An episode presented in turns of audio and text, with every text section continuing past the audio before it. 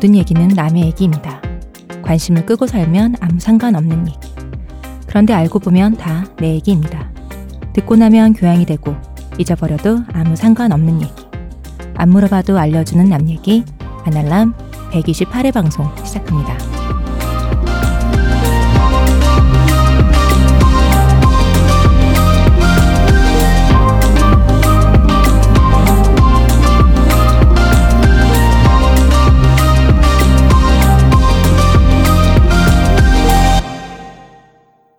저희 청취자 여러분도 새해 복 많이 받으세요. 인사를 합시다. 네, 그럴까요? 전 이 대표입니다. 안녕하세요. 시옷입니다. 예, 용 작가입니다.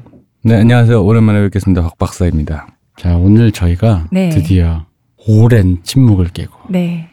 팟캐스트계 지각 변동을 일으키기 위해 원래 이렇게 이런, 왔다. 이런 컴백을 하려면은 음. 아이돌식으로 이제 티저도 좀 내고 음. 어 그래서 기대감을 높인 다음에 컴백을 해야 티저를 내는 것 자체가 이미 하수야.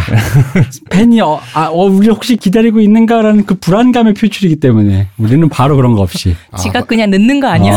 어, 아, 지각 지각 변동. 변동. 아, 자연재해처럼 오는 거군요. 아니 우리가 그냥 지- 늦게, 늦게 와가지고 지각해서 지각해서 그런 우리 거지. 팟캐스트장이 변동했어. 아, 죄송합니다. 제가 낮잠을 잔다고 누웠다가 알람을 못 듣고 아니 저희도 늦었어요. 저희 아. 올해 생각보다 오래 쉬었잖아요. 그래서 음. 너 얘기하는 게 아니야. 음. 아, 아 그래 저 말고 왜 다? 인생이 자기로 돌아가요? 어, 이거, 이거 웃긴 놈인데? 이거 편집해. 왜 편집해? 내보내줘. 내가 제일 늦었다고. 저는 지각 변동이라는 걸 갖고 농담을 한 건데 네. 자기가 이 녹음에 늦어서 지각해놓고 찔려가지고 혼자 그러니까 저렇게 찔려서 그래요. 요 맥락을 설명해주지 않으면 음, 박 박사 참 애야. 아니야 박 박사님 좋은 사람이라 그래. 음, 예, 뻔뻔하지 않고. 맞습니다. 어, 늦어서 그렇군요. 미안하다고 저러시는 거잖아요. 맞습니다. 박 박사님 지금도 졸려 보이세요.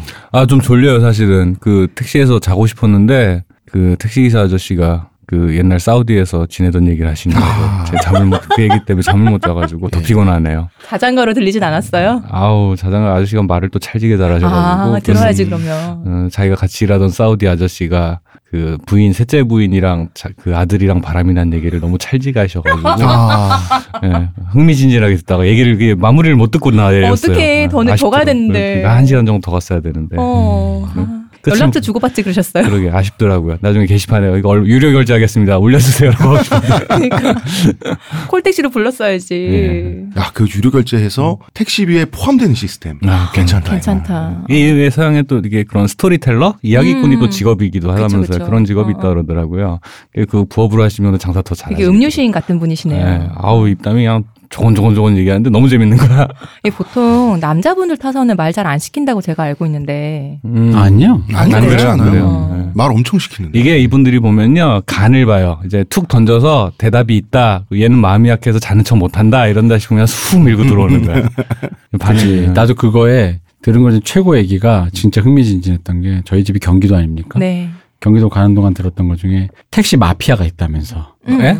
우리나라에? 택시 기사 어. 아저씨가 네. 얘기하는 거야. 자기가 그 택시의 카르텔의 음. 희생양이라면서 아. 이게 어떤 택시 피해자 마피아는 서사. 어떤 마피아예요? 음, 그게 사당이나 인천공항 쪽에 많은 그 얘기하는 거 아니에요? 그러면 제 생각에는 이제 이분은 뉴비고 아. 기존에 있던 아저씨들끼리 아, 그 카르텔이 좀 있다. 카르텔이 있다. 아. 카르텔이라고 말하면 좀 그러고 그러니까 그런, 네. 그런 자기들끼리 아름아름 이렇게 음. 또 서로 이렇게 품앗이를 하는데 음. 내가 거기에 이제 약간 배타적으로 당했다 이런 류의 얘기 같은데 음. 이게 이제 마피아라든가 카르텔이라든가 이런 식의 단어를 섞어 쓰다 보면 이 얘기가 굉장히 일파만파가 되잖아요. 네, 네, 그렇죠. 이게 마치 비밀의 숲에서 어. 네. 그게 되는 것처럼 일파만파가 되다 보니까 처음에 들을 땐 되게 흥미진진한 거야. 아. 아, 택시계에도 내가 모르는 음. 비밀의 숲이 있구나. 이러면서, 음, 그랬습니다. 자, 일단 잡담은 됐고. 네. 저희는 그, 이 대마시안에 오랜만에 복귀했는데, 네. 여기가 굉장히 박해졌어요. 음. 이 나가라고 빨리. 녹음하고. 아니, 그래. 저분들은 아무 말도 안 했는데 우리가 지레 그러는 거잖아. 그래서 내가 콧구녕을 내줄 거야. 그 아무 말 2시까지 녹음하는 거 한번 볼래? 어? 음, 제가 왜? 생중계하겠습니다. 음, 아무 말씀도 안 하신 분들한테. 내가 새벽까지 그냥 녹음하고 말이야. 어? 혼, 혼자 답정하고 혼자 화내고 음. 어른이 이런 거야. 명절이 바로 지나가지고. 나이 드신. 분들이 저러죠. 음. 어쨌든 그렇습니다. 자, 저희는 광고 듣고 오겠습니다. 지금 티스템 두피 클렌저와 두피 에센스를 검색해 보세요. 과학이 당신의 모발에게 주는 선물 티스템입니다. 저희 아날람 호텔스닷컴과 최대 15%의 제휴를 맺고 있죠. 네, 너무 오랜만에 하니까 말이 안 나온다. 그 요거 잠깐 안 했다고 잊어먹을 정도의 그건가요? 자, 모르셨어요? 아. 저이 정도예요. 어, 최대 15%가 할인되는 네. 프로모션이 계속해서 진행되고 있습니다. 아날람과 저희 호텔스닷컴이 제휴하고 있고요. 대마시안 샵에서 물건 구입하실 때도 아날람 꼭 클릭해 주시고요. 페이스북 페이지도 많이 놀러 와서 저희 신청해 주시고요. 유튜브 채널도 구독 많이 부탁드릴게요. 돌아온 저희가 처음으로 할 얘기는 네. 우리 이제 난 사대주의자니까 사대주의 교육을 받아가지고 네. 사대주의자로서 하는 서구식 스타일 음. 연초에 작년 얘기를 하는 음. 시상식을 거행하겠습니다. 이 서양에서 그래미나 아카데미는 연초에 1, 4분기에 지난해 것들에 대해 시상을 하죠. 네. 그렇죠. 저희 그래서 아날람 오늘 음. 좀 시상식 하는 건가요? 아날람 어워즈 네. 무려 네. 안 받아가도 시상하는 시상식 안시시 안시상 뭐 이렇게 아무거나 불러도 되는 거 안시성이 아니라 안시상. 음. 네. 안 받아가도 그분들이 이 당사자들이 안 받아가도 우리는 시상한다. 무슨 상관이야? 어, 뭐, 그좀 명예로운 상이다. 일면식도 없는 분들과. 음. 어. 이게 우습게 보면 안 돼요. 이게 말 우리가 선정했잖아요. 이, 이 진짜 이거 이거 대단한 겁니다. 이거 음. 이거 우린 논아 먹는 상 이런 거 없고요. 음, 그럼요. 어, 그건 확실하죠. 뭐 저희가 좀 이따 보면 뭐 연기상 이런 것도 줄 건데 이거 남녀 주조 이런 거 없어요. 없어요. 그냥 연기입니다. 네. 여자 남자 주연 조연 통틀어 잘하는 사람 준다. 음, 뭐 그런 겁니다. 어쨌든 그래 봅시다. 자 그럼 바로 그냥 우린 시상식. 네. 사실 시상식을 빙자해서 우리가 이제 요 얘기를 갖고 이제 수다를 좀 떨어보려고 이제 이렇게 그쵸. 기획을 했어요. 대표님 이거 네. 나갈 때 BGM도 깔아주고 그러는 거예요? 두 아, 그럼요. 이런 거? 그럼요. 음, 좋다. 어.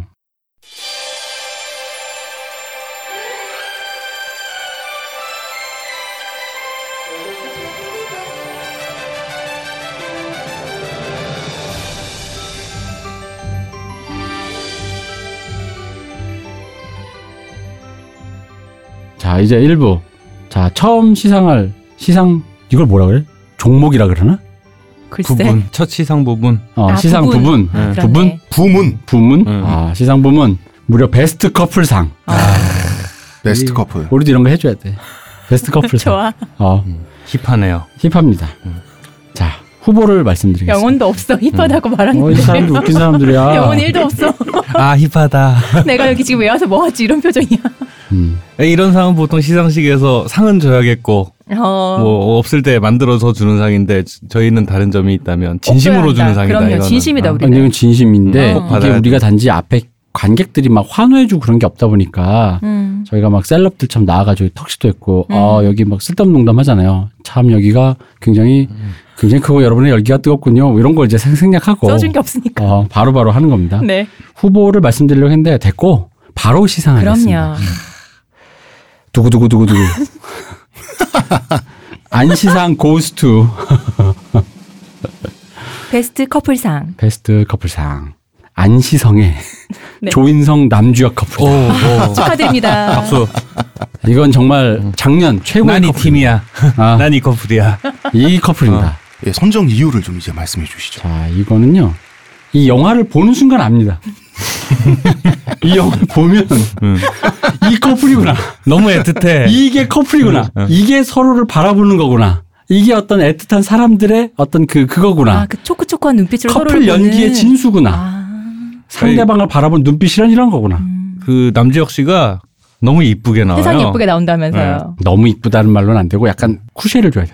너무 이뻐. 응. 아니 그러니까 기본적인 설정만 네. 살짝 하고 나면 조인성 씨가 안시성 당나라 군대에 맞서서 안시성을 지키는 양만춘 네, 성주로 그렇죠. 나오시고 원래 실제 역사 속에서 역사적 인물 양만춘과 연계 소문이 실제로 사이가 별로 안 좋았어요. 사이가 안 좋았는데 그 영화 속에서는 남주혁 씨가 부르는 인물을 연계 소문이 어, 안시성 성주 저 녀석 뭐 딴짓하는 거 아니냐. 그래서 감시하는 사람으로 보내요. 음. 그리고 이 사람이 감시하러 왔다가 다시 본대 복귀를 하기 전에 당나라 태종이 쳐들어와서 같이 이제 당나라 군에 맞서게 그렇죠. 되는 그런 휘말리게 지금 되는. 예 그렇게 그렇게 됩니다. 되면서 이제 그 처음에 의심의 눈으로 바라보던 남주혁 씨가 그 찐사랑을 씨, 하게 되는. 어, 그렇죠. 양만춘. 아, 이거 양만 숨겨왔던 이거. 예. 아, 이 사람 자꾸 보니 괜찮네. 뭐 이런 느낌으로. 제가 옛날 아날람 방송에서 네. 남주혁 좋다. 네, 그랬잖아요. 네, 맞아요. 내 눈이 틀리지 않았다는 걸 이걸 보고 이 포텐이 터지더라고. 이 긴 머리가 휘날리는데 여기 분명히 여자 주인공으로 설현 그, 씨가 나오잖아요. 그 대단한 피지컬을 자랑하는 설현 씨가 나와요.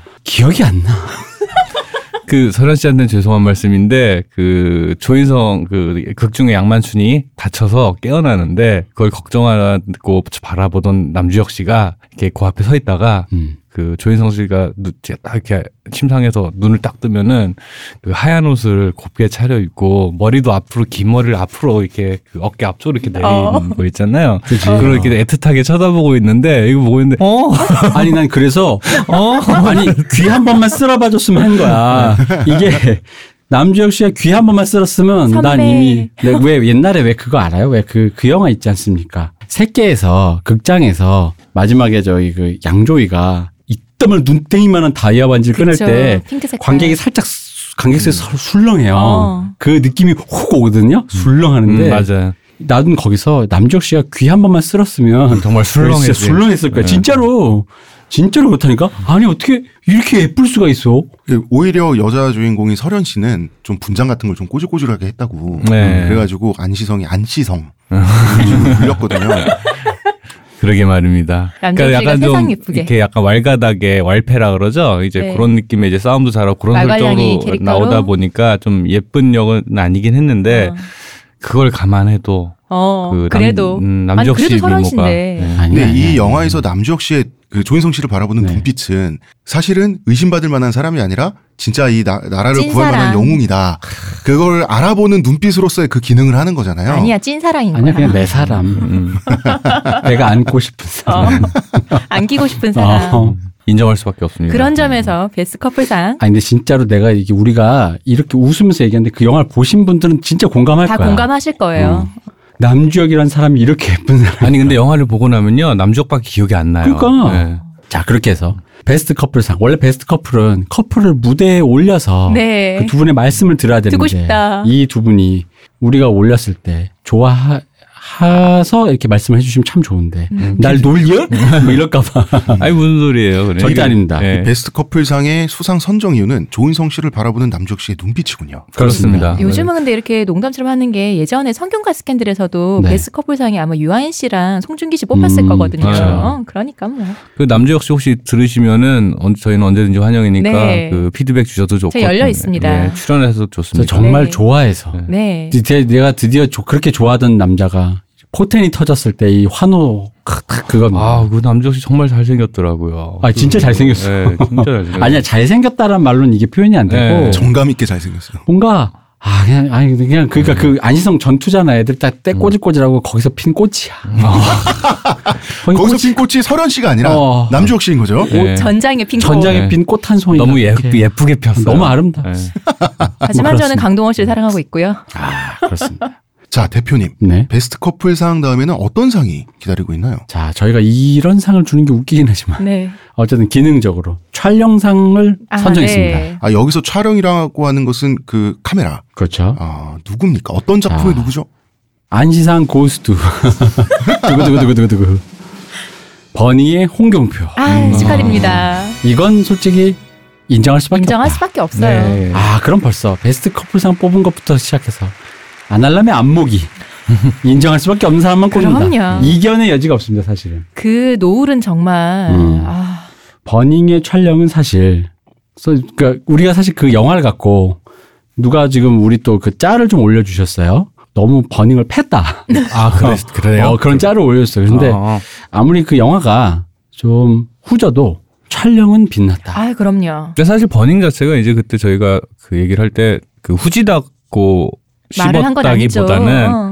감독님 그, 왜 이러세요? 그렇죠. 잖아요. 이창동 감독님의 명성에 비해 아쉬웠다. 아, 라는 정도였지 작품 자체는 사실은 그 같이 언급된 영화들 중에랑 궤가 다르죠. 그럼요. 그 아, 이제 그분들 그 같이 네. 언급된 영화를 깔자면은 버닝이 네. 군계일학인데 거기 있으면 안 되는 그 영화지만 리그가 아니라 이제 Triple A 마이너 말고 메이저 리그로 세워서 마운드에 세워놓고 네, 그렇죠. 봤을 아니, 때 이창동 감독님은 어, 비교돼야 되는 게 단순히 뭐 이게 아니라 이제 worldwide하게 그렇죠. worldwide한 거장들 사이에서 작품들 사이에서 비교했을 때 여기는 좀 아쉽다 그런 음. 의미였고 그런 의미에서 이제 촬영 같은 경우에도 이제 사실은 홍경표 감독 촬영 감독님이 원래도 잘 찍으시는 분이지만 그 버닝 보면서 느낀 거는 아 이 근성에 정말 박수를 칠 수밖에 맞아요. 없다. 근성? 예. 근성. 어. 근성 음, 대단하다. 이걸 찍어내려고 이거는 그 빛을 담기 위해서. 예, 이건 물리적으로 기다리는 수밖에 없거든요. 맞아요. 음. 원래 이 기다림이라는 게 음. 보통 영화 현장이라는 게 바쁘고 그러다 보니까 이제 그냥 대충대충 이렇게 이렇게 어쨌든 어 4시에 찍은 거랑 5시 찍은 게 빛이 좀 다르지만 음, 음. 대략 비슷하면 이렇게 맞춰 가는 겁니다. 음, 음. 여기에 대해서 이제 전설처럼 내려오는 도시괴담이 있어요. 영화가에만 내려오는. 네.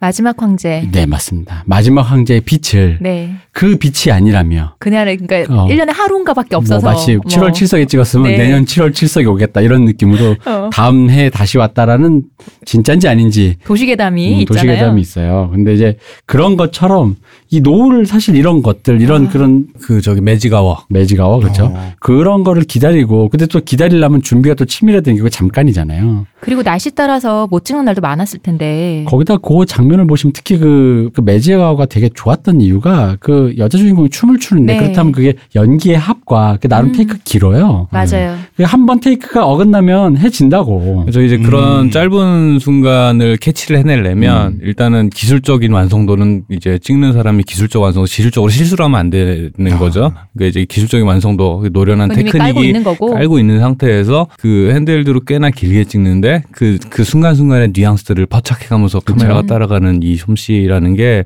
보면서 아, 대단하다. 그렇죠. 아, 정말 대단하다.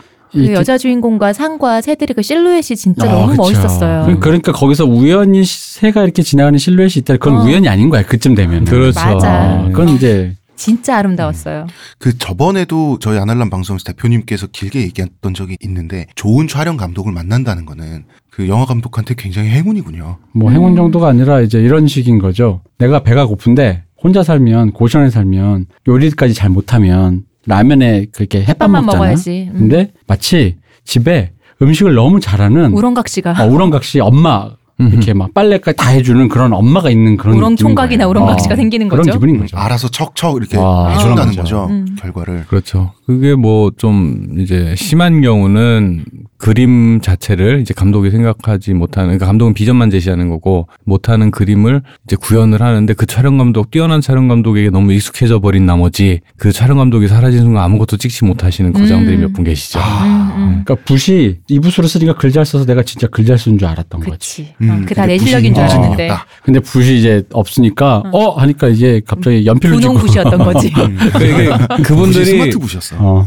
데뷔할 때는 그 촬영 감독들이랑 같이 안 하다 본, 안 해서 솜씨가 없는 사람은 아닌데 너무 긴 시간을 같이 해서 길들여져 버린 거라 음. 그렇지. 그분들이 없는 상태로 자기 혼자서 뭔가를 만들기엔 너무 어색한 거예요. 음. 그러니까 작품이 안 만들어지는 거예요. 예전에는 내가 이렇게 아하 뭐 하고 그냥 알아서. 알아서, 쭉쭉쭉 뭐가 나왔는데 그게 안 되니까 거기에 들어가는 에너지가 너무 많고 음. 안 해버릇하니까 안 되는 거야 다시. 갑자기 이런 생각 든다. 저희 아날람 쉴 때 제가 이사를 했거든요. 네. 이사할 때 이삿짐 나르잖아요. 근데 똑같은 짐을 똑같이 날라요. 근데 맨손으로 나르는 거랑 음. 그왜 500원짜리 왜 목장갑. 목장갑 빨간 페인트 음. 칠해진 목장갑 한 켤레 낀 채로 나르는 거랑 컨디션 완전 차이 나잖아요. 어떤 도구가 됐든 사람이 됐든 작은 차이도 그럴진데 이 정도로 막 굉장히 위대한 촬영 감독님이라면 그렇죠. 이제 입고 코, 없고가 정말 얼마나 코팅된 목장갑에 비유하기엔 너무 위대하신 분들이지만 그러니까, 아니, 그- 제 말은 아 잠깐만 이거 네. 약간 오해 소지가 있구나. 제 말은 네. 목장갑 한 켤레도 그런 차이를 주는데 아, 그렇죠. 요런 거죠. 그러니까 예를 들어서 저기 뭐야 이와이 슌지와 함께 촬영을 하던 시노다 노보루 촬영 감독이라든가 이제 왕가위 감독이랑 같이 하던 크리스토퍼 도일이라든가 이런 분들이랑 같이 할 때 왕가위 감독이나 이와이 슌지 감독이나 최고의 작품들을 만들어냈거든요. 그러니까 시노다 노보루 같은 분 경우에는 우리나라에서 그 러브레터 이 톤을 따라하고 싶어가지고 그치. 그렇게 애를 썼는데 되나 그게. 응, 그게 안 되는 거라. 음. 그게 이제 한때 이제 영화과 학생들 저희 학부 다닐 때 유명했던 영상이 그 릴리 슈슈의 모든 것이라는 영화의 making 필름이 있어요. 네. 예, 예. 거기에 보면은 이제 시노다 노보루라는 촬영 감독님이 이제 체격도 크고 이렇게 아저씨 아저씨인데 오지상이구나. 예, 아저씨인데 그 handheld 이분 handheld, handheld 촬영을 기가 막히게 잘하시는 음. 분이거든요. 근데 보면은 크레인에 올라가는데 크레인에 handheld 들고 올라간 상태로 자기 feel 가는 대로 크레인 옆으로 매달 한 손으로 매달려서 막 이러고 막 내려가는 거라. 그러니까 크레인이 가는 대로만 가선 자기 삘이 안 나요. 근데 그런 거는 감독이 지시하는 게 아니라 촬영 기사의 그 상황에 대한 해석에 네. 따라 그때 그때 이제 나오는 가- 거니까. 그걸 누가 따라하겠어요. 그, 그 이후에 다른 촬영 감독들이랑 해보는데 그 느낌이 안 나오고 그리고 왕가희 감독도 마찬가지로 크리스토퍼 도일과 불화이유 이게 정확하게 뭐 불화인지 뭔지 모르겠는데 크리스토퍼 도일 자체도 그 알코올 문제가 있었던 음. 사람이니까 근데 서로가 서로가 너무 힘든 사이였던 거지 한 사람은 현 장에서 모든 걸 자기 뜻대로 이렇게, 이렇게 하지 않으면 안 되는 사람이고. 사람이고 이제 이분은 어, 현장에서 내내 알코올에 이제 취한 상태로 촬영을 하셔야 되는 분 두 분이서 이제 뭘 하고 나니까 이제 지쳐 서로 못 하고 나니 같이 못 한다. 두 분 다 이제 이제 시노다 노보루 기사 같은 경우에는 돌아가셨지만 음. 그 크리스토퍼 도일은 여전히 현역으로 헐리우드에서 뭐 구스반 산트라든가 음. 뭐 짐자무시 이런 감독들이랑 계속 차- 활동을 활발하게 하고 있어요. 근데 두 분 같이 안 하시더라고 다시. 음. 그게 왜냐면요. 음. 화양연화. 네. 사실 왕가의 최고 걸작은 화양연화로 이제 굳이 하나를 뽑자면 음. 걸작은 많지만 만약에 단 하나만 뽑자면 화양연화라고 하는데 화양연화 중간에 그 카메라 감독이 바뀌었어요. 음. 크리스토퍼 도일이 이게 일설에 의하면 해고다. 음. 뭐 쫓겨났다. 뭐 혹은 본인이 도망갔다. 난 그만두겠다. 이건 뭔지 뭘 자의로 간 건지 타의로 간 건지 모르고 혹은 스케줄이 겹쳐서 안 된지 모르겠지만 음. 어쨌든 다른 한 분의 더 촬영 감독이 있습니다. 이분이 이제 그 유명한 후샤오시엔의 음. 또 영혼의 짝이었던 마크린 핑핑이라고 싸나이가 있어요. 음. 진짜 어, 외모를 보는 순간 약간 왜 그런 풍의 남성미가 흐르는 사람 좋아하는 여성분들 많잖아요. 말만 들어도 뭔가- 싸나이. 뭔가 끌리는데. 어, 뭐 그런 느낌이었어. 이분이 뭐 일설에 의하면 크리스토프 도일만큼이나 술만 주면 촬영을 한다 뭐 이런 얘기가 있는데. 그러니까 그 크리스토프 도일의 그 출렁출렁 하는 게 아니라 화양연화 특유의 그 미려하게 그쵸. 정적으로 가는 네. 거 있잖아. 이게 이분. 특기거든. 왜냐면 후샤오시엔이랑 이렇게 촬영을 하다 보면 아무래도 그때 는 것 같아. 왜냐면 그게 후샤오시엔이 예. 그냥 이거 찍어라고 해서 아무 생각 없이 찍고 있으면 촬영 감독이 pay를 받기가 조금 약간 음. 부끄러운 촬영을 해야 되거든. 음, 음. 그냥 뭐 앉아서 카메라 꽂혀놓고 찍어야 되는데 그럼 나도 영혼을 담아야 되잖아. 그치. 돈값을 해야 되면 그러다 보니까 이분이 어떤 그 정적인 데서 어떤 미력한 뭔가가 skill이 에센스가 내가 보기엔. 생긴 거야. 아. 음. 그게 그때 당시에 왕가위 감독이랑 후샤오시엔 감독이 서로를 빨아 아 빨아준다고 하면 좀 말이 그렇지 서로를 respect하며 음. 이제 서로 저렇게 찍고 싶다라는 말을 서로 이제 공개적으로 아. 서로 respect하신 적이 있어 음. 두 분께서 어, 어. 그래서 실제로 그 무렵에 그 화양연화가 나오고 그게 전후 관계는 제가 생각이 잘 안 나요. 그러고서는 그 Three Times라는 영화가 있었고 그 밀레니엄 맘보. 라는 영화가 있었어요. 거기서 보면은 후샤오시엔 감독이 실제로 그 약간 왕가희 감독처럼 찍어요. 음. 약간 그런 뉘앙스로 찍는 게 있어요. 아비정전이나 중경상. 어 그래 음. 중경살림 같은 느낌으로 서기를 찍는데 서기 씨 나온 영화 중에 이렇게 아름답게 찍힌 영화가 없어요. 그 밀레니엄 만보 혹시 기회 되시면 한번 꼭 보세요. 이 밀레니엄 만보가 바로 그 방금 말씀해 네. 마크린 핑핑 음. 씨가 후샤오시엔 감독님한테 등짝을 맞으면서 너넌 저렇게 못 찍냐. 너도 어깨에 메고 한번 찍어봐라. 흔들어라 아가야. 아가야 삼각대만 위에 올려놓고 찍더니 나한테 해졌구나. 너도 한번 어깨 올려놓고 찍어보거라 했더니 카메라 무게를 견뎌보라며. 어, 이게 또 왜 그런 거 있잖아요. 100m를 잘 달리면 400m라고 못 뛸 소냐 뭐 이런 걸로. 근데 역시 거장 거장인 게 그러니까. 그렇게 그럼요. 스타일을 바꿨음에도 불구하고 아우 저는 개인적으로 후샤오신 감독 그 초기작들 말고 제일 좋아하는 영화 꼽으라 그러면 밀레니엄 만 보를 꼽거든요. 그게 여러분이 90년대 세대라서 그래요. 맞아. 아, 그런가요? 정성일 평론가가 오면 바로 죽비를 맞습니다. 동년 왕사 같은 걸 좋다고 해야 됩니다. 그렇죠. 동동의 여름 아니면 방학이라든가 연영풍지 이런 거 좋아한다 그랬지. 좋습니다. 밀레니엄만 보 좋다 그러면 네. 이런 영화도 모르는 그러게 90년대생들 말입니다. 이런 것들. 음, 어. 남북재견 이런 거 얘기했어야 되는 네. 건데. 참. 죄송합니다. 그러네요. 자, 참, 잠시만 여러분. 네. 우리는 홍경표 촬영 감독 얘기를 아 맞네. 있었어. 여기도 왜 여기까지 왔지? 어쨌든 어쨌든 아, 이분의 촬영 감독이 작품이 굉장히 중요하다. 아 음, 맞습니다. 예. 어쨌든 이분은 우리 그 마더에서 네. 김혜자 선생님이 허벅지에 침 놓고 춤추던 음. 고속버스. 역광신. 그렇죠. 아그 씬은 정말 그 씬 정말 아름다워. 예, 네, 그거는 영화사 세계 영화사에 남을 명장 아, 명장면이에요. 정말? 아름다운 장면이죠. 그것도 홍경표 씨 작품이라는 거 이전에도 한번 말했지만 역시 홍경표 촬영 감독 한국이 낳은 네. 세계적인 촬영 감독. 그, 그 버스 이렇게 해가 뉘엿뉘엿지는 관광버스에서 그 실루엣으로 춤추는 관광버스에서 음. 춤추는 요, 요 커트 자체는 네. 너무너무 아름다운 씬이어가지고. 그렇죠. 아, 너무 그러니까 아름다워요. 거기에서 이분이 저 전에도 버닝 때 얘기했지만 뭔가 뭔가를 깨우쳤다니까. 번호 점수가 생긴 거야. 진짜로. 아, 이 빛이 어떻게 떨어져. 보통 역광 찍기 힘들고 음. 그래서 잘 기피하는 장면이고 거기다 거기 그거는 하나 더 있잖아. 저쪽 차에 탄 걸 이쪽 차에 탄 그렇죠. 채로 예. 움직이면서 찍어야 된다는 맞아요. 수많은 3D 조건이 있는데 대단하십니다. 네, 이분. 그렇게 찍어낸 뉘앙스라는 게 분명히 네, 있거든요. 그럼요. 그 그런 뉘앙스들을 하나도 놓치지 않고 다 음. 담아내는 아 정말 훌륭하신 거장이시죠. 네. 2018년 홍경표 감독님 축하드립니다. 네. 역시. 안시상 수상하신 거 아, 음. 축하드립니다. 홍경표 축하를 드려도 되는 거죠? 아, 그럼요. 예, 홍경표 감독님도 역시 혹시 뭐 피드백을 주셔도 좋고 네. 출연하셔도 좋고 언제나 환영합니다. 오늘 저희가 언급하는 관계자 및 그 본인 분들 저희 namyagi gmail.com으로 연락 주세요. 예, 남 얘기의 gmail.com입니다. 네.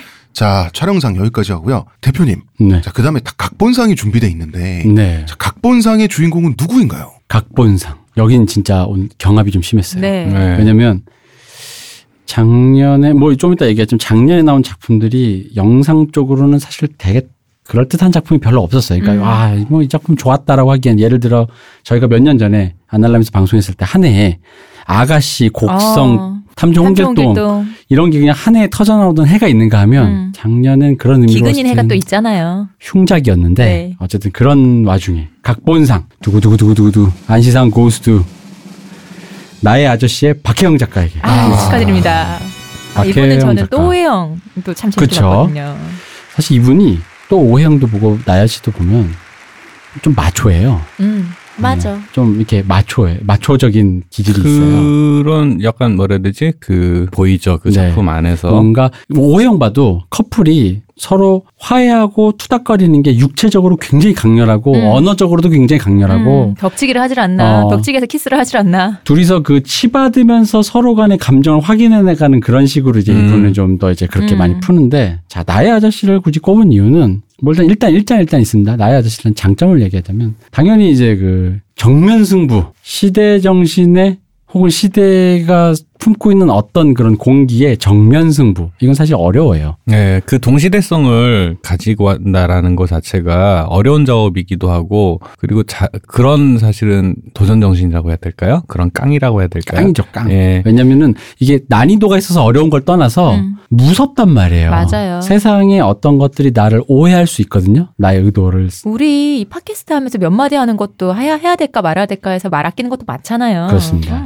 실제로 나의 아저씨가 오해를 아주 많이- 많이 받은 작품이기도 하죠. 욕도 많이 먹었고. 지금도 뭐 사실은 많이 욕, 여전 욕하는 사람 욕하더라고요. 물론 그분들은 안 본 분들이 대부분이긴 한데. 근데 이제 그런 것들이 이제, 그게 사실은 예술가의 어떤 본능이라고 생각을 해요. 이 얘기를 나는 해야만 한다. 그렇죠. 라고 음. 하는 거. 그것이 사실 이분이라고 두려움이 없겠어요. 그러니까 그런 종류의 예술가의 충동이 그런 두려움을 이겨내게 만드는 거고, 그리고 제목도 그렇고, 설정도 그렇고, 조금만 이제 요즘에 인터넷 좀 하고 커뮤니티 눈팅 좀만 하면은 아 어떤 식으로 욕을 먹겠구나라는 게 너무 눈에 빤히 음. 보이거든요. 이제 그럼에도 불구하고 던졌다라고 하는 거는 정말 대단한 어떤 결기, 패기라고 해야 될까요? 그죠. 네. 작품도 너무 정명승부. 좋고요. 네. 음.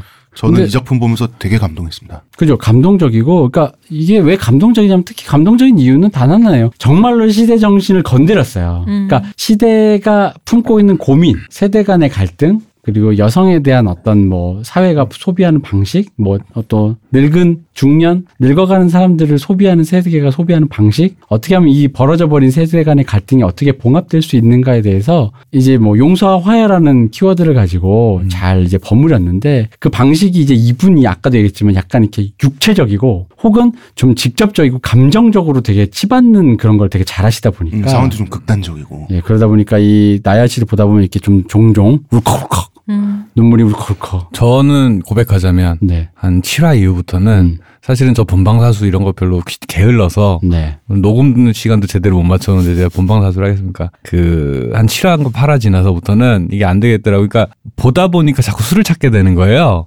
원래는 그러니까 7화 이후부터는 아예 한 11시 방송 시작이면 10시 반쯤 술상을 세팅을 해놓고 옆에 휴지 크리넥스를 갖다 울 준비를 한 거지. 아, 그러고서는 예, 예. 그러고서는 딱, 또딱 시작하면서 이미 반 반쯤 이제 드라마 끝날 때쯤 되면 이미 반쯤 취해가지고 눈물을 이렇게 눈물을 닦으면서 이제 부은 눈으로 잠이 드는 요 루틴을 돌렸었죠. 나의 아저씨 아니면 술 안 드시는 것처럼. 어. 아 근데 저도 술 마시면서 봤어요. 근데 이게 약간 음주를 불러요. 네, 진짜로 음. 어, 술이 엄청 제가 수- 뭐 말씀하신 술을 좋아하는 사람도 사람도 아니고 많이 마시는 사람도 아닌데 맞아요. 너무 너무 술이 땡기는 거예요. 그리고 이 드라마가 처음에 약간 일종의 스릴러로 시작하잖아요. 그죠. 도청의 테마로 음. 시작을 하는데 갑자기 인류 보편에 인류의 얘기로 점프하는 구간이 있어요. 음. 그게 뭐냐면 이성교훈 씨가 잘못된 줄 알고 음. 그 한강 다리로 아유 씨가 연기한 그 이재한이 미친 듯이 뛰어가는 장면이 네, 있어요. 네. 아, 그죠. 그 장면부터 이게 확 들어오지. 그 장면부터 아, 약간 아, 이- 들어오지. 그 장면부터 원래 그 전까지 스릴러였다가 그때부터 음. 약간 톨스토이 도스토이 아. 이런 느낌으로 점프를 해요. 그렇죠. 아 도스토예프스키 느낌이 예, 있네요. 그 느낌으로 그렇죠. 점프를 해요. 음. 드라마가. 아 근데 이게 예, 참 그때부터는 술을 부른다. 그랬던 게 왜 이제 이게 시대 정신이나 내기를 했냐면 제가 사실 이번 연휴에 그 이렇게 파일럿 프로 많이 하잖아요. 근데 파일럿 프로에 뭐, 뭐 1위 뭐 무슨 프로가 있더라고요. 그러니까 91년도 차트의 1위 곡이 김한선 씨의 노래였는데 음. 거기에 이제 나머지 밑에 2, 3, 4위 노래들 주인공들 막 다 모아가지고 김한선 씨까지 다 모아서 요즘식으로 해석해서 투표를 받는 거야. 음. 근데 이제 그게 91년 차트니까 91년생들이 한 거예요. 어. 음. 근데 보다가 보는데 재밌었어요. 왜냐면 내 세대 얘기니까. 근데 다 보고 나서 개운치하는 기분이 뭐였냐면 이건 너무 내 세대의 얘기인 거야. 내 음. 세대만. 음, 음, 그러니까 뭐냐면 보다가 약간 미안해지는 거야. 요즘 애들한테 미안한 거야. 요즘 애들은 진짜 볼 거 없겠다. 음. 이, 이 텔레비전에서 나이 든 아저씨들이 지들 젊었을 때 지들 좋았던 거 얘기만 하고 맞아. 있, 는 기분이니까 그러니까 우- 유튜브를 보겠지. 그치. 라는 생각이 드는 거예요. 근데 이제 나이 아저씨가 바로 그 지점에서 근데도 불구하고 우리는 또 우리대로 할 얘기가 있고 우리의 뭐, 뭐 서름이든 뭐든 애환이든 있을 거 아니야? 근데 이런 얘기를 하면 아, 틀딱이 또 저기 저 시부리는구나 뭐 이런 게 있는 거고 젊은 친구들의 또 젊은 건 젊어서 고생 사소하면서 우리 또 틀딱들이 또 하는데 이 두 가지를 완벽하게 버무리려고 노력했다는 거. 그리고 그런 종류의 이제 그 말씀하신 대로 네. 나이든 세대가 젊은 세대를 이해하고 싶어 하는 건 사실은 세대 불문하고 이 그 이집트 시대부터 지금까지 이어져 아, 오는 어떤 건데 그런 보통 반응이 둘 중에 하나의 나이 든 사람들의 반응은 보통은 억압을 하죠. 이 버릇없는 놈들 하면서 이제 젊은 세대들을 억압을 하거나 그게 아니면 문제는 반대쪽 극단으로 가서 시혜적인 태도로 그래 이제 너희들의 세상이 하고 싶은 거 해봐. 요즘 유행하는 게 이런 거라며. 근데 둘 다 이해가 없- 모리에서 나오는 거거든요. 그쵸. 둘다 모리에서 나오는 건데 근데 이제 나이어 씨 같은 경우에는 보자면 그런 뭐라 해야 되지 무리수가 없어요. 그러니까 젊은 애들은 이런 거라며라고 하는 무리수라는 게 없어요. 그냥 자기가 본 대로 느낀 대로를 그대로 자- 묘사를 하는데 그게 어떤 작가적 통찰력이 있다 보니까 보는 사람이 위화감이라는 게 전혀 없고 아 되게 자연스럽게 받아들여지게 되는 거예요. 사실 인간에 대한 이해가 깊은 사람만이 음. 할 수 있는 건데 젊은 사람이든 나이 든 사람이든 세대의 차이는 있지만 사람이란 점에서는 인간 다 거기서 거기인 지점도 있잖아요. 아 그럼요. 예. 그러니까 그거를 너무 잘 묘사를 하고 그리고 굉장히 한국적인 특수성이 있는 드라마지만 보다 보면 결국은 이게 인간에 대한 얘기, 굉장히 인류 보편적인 얘기를 하고 있더라고요. 음. 타인에 대한 이해라는 게 이 드라마의 테마잖아요. 아 저는 굉장히 많이 감동을 받아가지고 음. 자, 이제 그래서- 장점은 됐고 한마디 짧지만 단점 얘기죠. 음. 각본상이다 보니까. 네. 박혜영 작가가 이 후반부에 가면 약간 이제 명언 병에 걸려요. 음. 아하 명언 디지즈. 그게 그 인터넷에서는 짤방으로 그렇게 명언집처럼 이렇게 쭉 이렇게 대사 명대사집을 이렇게 이제 짤방으로 예쁘게 만들어놨잖아요. 네. 사실 그게 저는 저도 마찬가지로 오글거려 좀 별 로기는 해요. 너무 그러니까 한두 마디 정도로 끝나도 되는 충분히 할 만한 얘기긴 하고 음. 그 정도에서 끝났는데 점점점 이 명언에 이 양이 이제 길어지는 거예요. 매회마다 이게. 너무 나오는. 어, 그래서 이제 그게 조금 조금 이 나연 씨의 찬란한 작품성에 비해 약- 약간 아주 아주 조금 조금 이제 빛을 발했지만 음. 이 각본은 훌륭했다. 네. 음. 그렇습니다. 축하드립니다. 정말. 훌륭한 작품이었습니다. 나중에도 나오겠지만 이제 지난주에 끝난 스카이캐슬에 네. 비해서 마무리가 너무 훌륭했다. 아 마무리 너무 훌륭했죠. 그렇죠. 자, 어쨌든 그래서 박혜영 작가의 나의 아저씨 정말 2018년을 빛낸 그리고 2018년을 시끄럽게 만들어준 네. 최고의 작품. 근데 이 정도의 어그로와 인파이터로 싸워내는 작품이 과연 한국에 그러니까 작품이든 학술이든 음. 어떤 식으로든 간에 사회적 이슈와 인파이터로 싸우는 게 과연 있었나?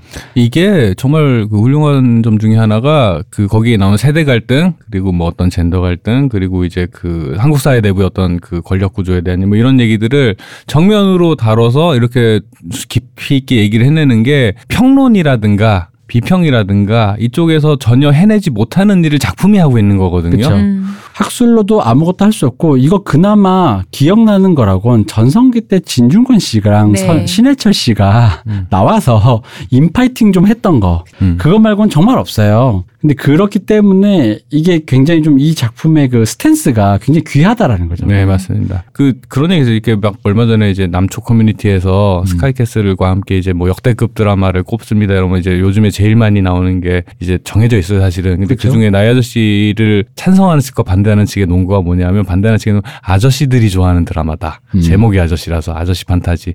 근데 그 말에는 저는 전혀 동의를 하지 않거든요. 그냥 사람을 잘 다룬 작품이고 그 이게 아저씨 판타지란 말은 너무 폄하하는 말이고 여기에 보면 되게 여러 세대들이 되게 공평하게 다뤄져 있다. 공평하다기보다는 다 잘 다뤄져 있는데 그 제목이 아저씨였고 아저씨가 그 젊은 아이돌 출신의 그 아이유라는 배우와 함께 연기한다는 이유로 아저씨 판타지라고 말하는 거는 이건 좀 동의할 수 없는 얘기다 이거는 음. 라는 면- 면이 있죠. 그 대부분의 작품 판타지성이 있는 거죠. 당연히 판 어. 드라마는 원래 당연히 판타지예요. 판타지가 있기 때문에 구리다라는 거는 비판의 근거가 안 돼요. 판타지가 얼마나 의미 없는 말이죠. 어, 판타지가 얼마나 잘 구현됐는가 아닌가의 문제인 그렇죠. 거지.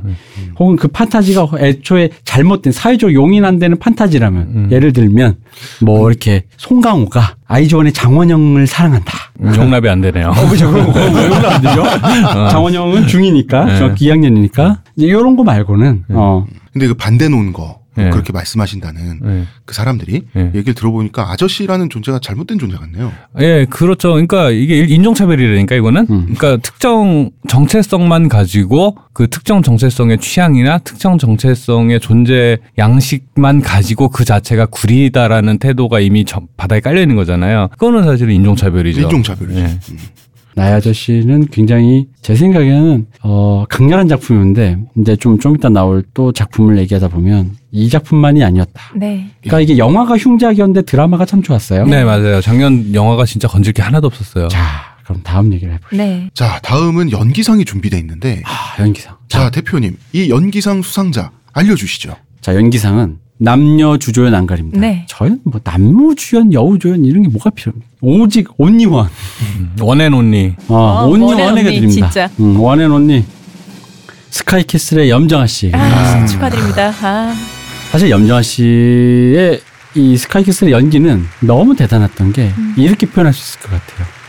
그러니까 그 전성기 때 선덕여왕에서 고현정 씨가 보여줬던 아. 그 cinematic한 스펙타클 얼굴 표정 하나로 스펙타클 cinematic 다 보여주는 미실 역할에서. 그 미실의 그, 그 연기 플러스. 근데 이제 그거는 이제 고현정 씨의 선이 굵고 powerful한 연기였다면 거기에 그- 더해. 굉장히 날서 있고 섬세한 음. 예리한 연기를 더했는데 어디서도 볼 수 없었던 연기다. 그 정말 그 뉘앙스가 풍부해요. 그 그죠? 감정적인 뉘앙스를 너무 풍부하게 표현을 해주셔가지고 보면서 원래 이제 연기 잘하시는 분이에요. 염정아 씨는 음. 정말 그쵸? 원래 잘하신 분이고 왜 그 저 바로 전에 개봉했었던 완벽한 타인에서도 보면 네.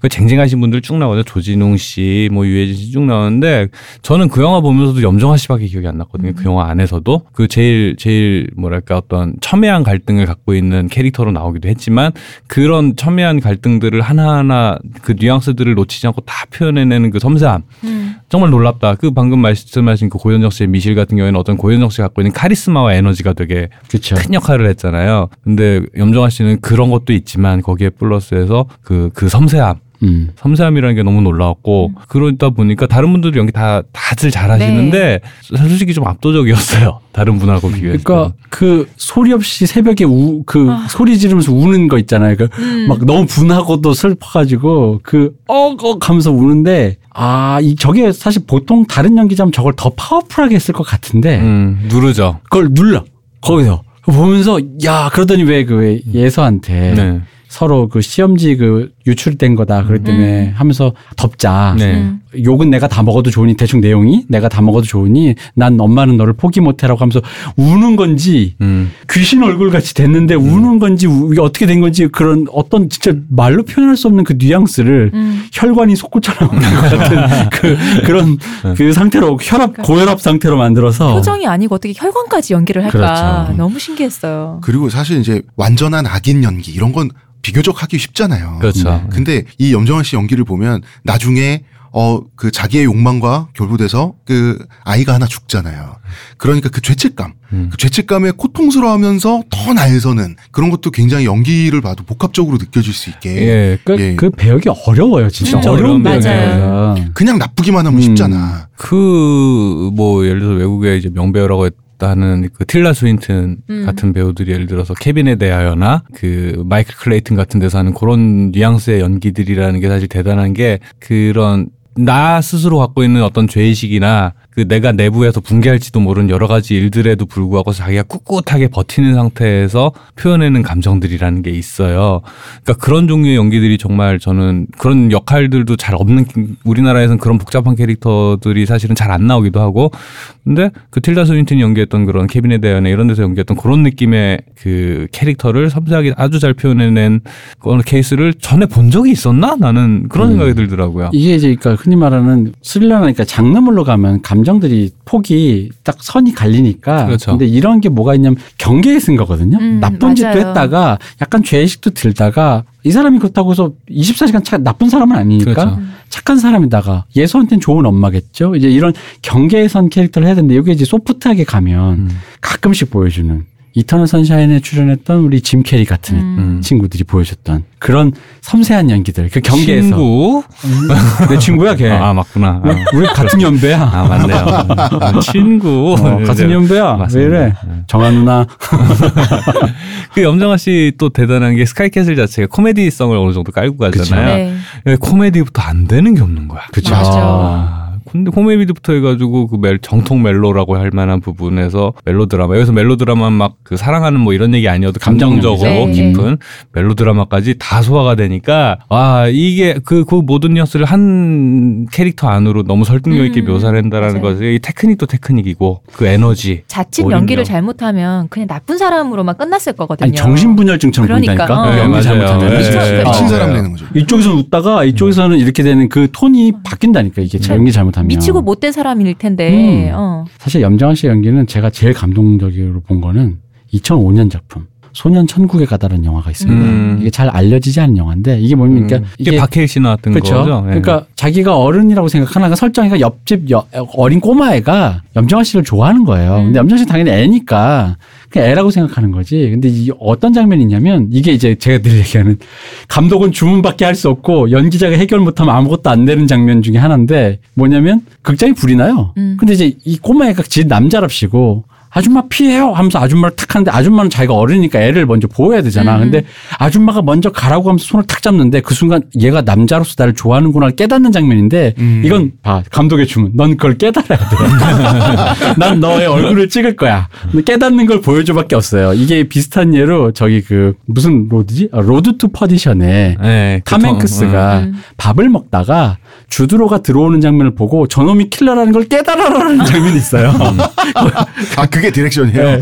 그러니까 나는 카메라를 네 앞으로 가는데 넌 밥 먹다가 왠지 걸어 들어오는 저놈이 심상찮다는 느끼는 걸 연기해 줘. 그게 그 지문에 아마 써 있을 거예요. 음. 그 대본에 안 대본, 느낀다. 대본 안 봤지만은 어. 대본에 써 있을 거고 그리고 실제 현장에서 어떻게 direction이 간지 모르겠어. 그러나 이- 거기에서 배우들이 가끔씩 그런 그냥 되게 추상적이고 관념적인 묘사를 말 그대로 음. 연기해내야 되는 순간이 있는데 이게 만약에 영화가 아니라 만화라면 음. 톰 크루즈 게 그림이에요. 네. 그러면은 그 말풍선 있잖아. 음. 말풍선 해놓고 그렇죠. 그 안에 느낌표 하나만 딱 박아놓으면 되잖아. 어, 그러니까 그렇죠. 나레이션에도 저놈이 저놈이 뭐 이런 거라도 하면 돼. 어. 그러니까 보통 제일 편하게 그런 걸 할 때는 보통 점점점점 느낌표. 나의 생각을 전달할 대화씬을 만 구성해 놓죠. 혹시 이런 거 아닐까 이러는 건데 음. 이게 이제 혼자서 말풍선도 없고 나레이션도 없고 음. 얼굴의 시네마 그러니까 얼굴의 스펙타클로 이걸 표현해야 되거든. 밥 먹는다 쳐다본다 끝이야. 네, 여기서도 남자 꼬마애가 손을 잡는다. 나는 그 순간 깨달아 버렸네. 얘가 나를 좋아하는 걸 이건데 염정아 씨가 그 순간에 진짜로 그게 그 엄청난 스펙타클이 나와요. 아, 여태가 평상시에 아무 생각도 없었는데 이 애가 남자로 나를 어떤 느낌을 갖고 있구나를 순간적으로 그 뒤에 불이 막 번지는 순간에 그 느낌이 있는데 이야 이 사람 연기를 이게 뭔가 엄청 섬세하게 어. 이게 그러니까 고현정 씨와는 또 다른. 칼라로 예, 좀 괴가 다르죠. 어, 그러니까 약간 아니 그 본인 외모랑 어울려요. 네. 맞아요. 걔가 네. 우회적인. 그, 그, 사실은 연기 잘하신 여자 배우분도 이제 고현정 씨도 있고 이제 전도연 씨. 음. 네. 아, 전도연 씨도 또 대단하신 분인데 약간 고현정 씨와 전도연 씨 사이에 어딘가에 있는 느낌이 좀 있어요. 그죠. 네. 그리고 그 전도연 씨는 사실은 그냥 되게 뭐라 해야 되지? 캐릭터 그 자체가 된단 음. 말이죠. 음. 되는 경향이 있는데 염정아 씨 연기는 좀 더 양식적이거든요. 맞아요. 이게 양식적인 드라마 배우도 많이 하시고 그래가지고 약간 좀 양식적인 느낌이 있는데 그러면 그 특유의 그 꼿꼿한 자 태도 음. 워낙 좋으시잖아요 음. 미스 코리아 출신이시고 음.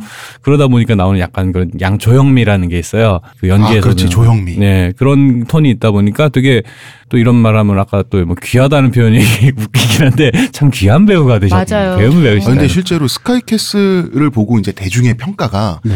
염정아라고 하면 그 전까지 아 그 되게 예쁘신 분 미스 코리아 출신 네. 그 기럭지 우월하신 그 아주 도회적인 이었다가 아 이분이 이렇게 연기를 잘하는 분이었어? 원래 잘하시는 분이 음. 있고 연기 잘한 지 한참 됐는데 그게 부각될 일이 없었죠 아 그러니까요 이번에 부각이 되면서 대중들이 좀 아니, 놀랬다. 왜냐면은 한국은 어쨌든 아, 그 연기라는 게 전 세계 어디나 이게 스 펙타클한 연기를 한번 해줘야 돼요. 맞아 예. 약간은 좀 뭐 불공정한 얘기 좀 나의 왼발 같이 약간 이렇게 몸이 불편한 연기라든가 음. 어떤 그런 연기를 해줘야지 좀 그렇죠. 같이. 배우분들이 이렇게 울고 막 오열하고 이런 장면들이 막그 사실은 상대적으로 에너지는 많이 쓰지만 음. 이렇게 예를 들어서 그 염정아 씨 의뭐 장면 이렇게 쿡쿡 눌러다 뭐 이런 거보다 어렵지는 않다 그 하셔요 보면 얘기를 들었는데 그런 배우분들이 그런 연기를 선호하는 이유가 뭐냐면 자기가 그 장면을 딸 수가 있잖아 음. 음. 눈에 띌 수가 있단 말이야. 음. 그러니까 그런 감정적으로 이렇게 폭발시키는 장면들을 배우분들은 당연히 자기가 여러 배우들이 나오는데 나게 음. 눈에 띄고 싶잖아. 그러니까 선호 많이 게 없는 거군요. 많이 선- 선호를 해요. 그러니까 그 장면이 뭐 테크닉적으로 뭐 어려운 걸 해야 되고 이런 게 아니라 어렵기만 하고 눈에 안 띄는 장면보다는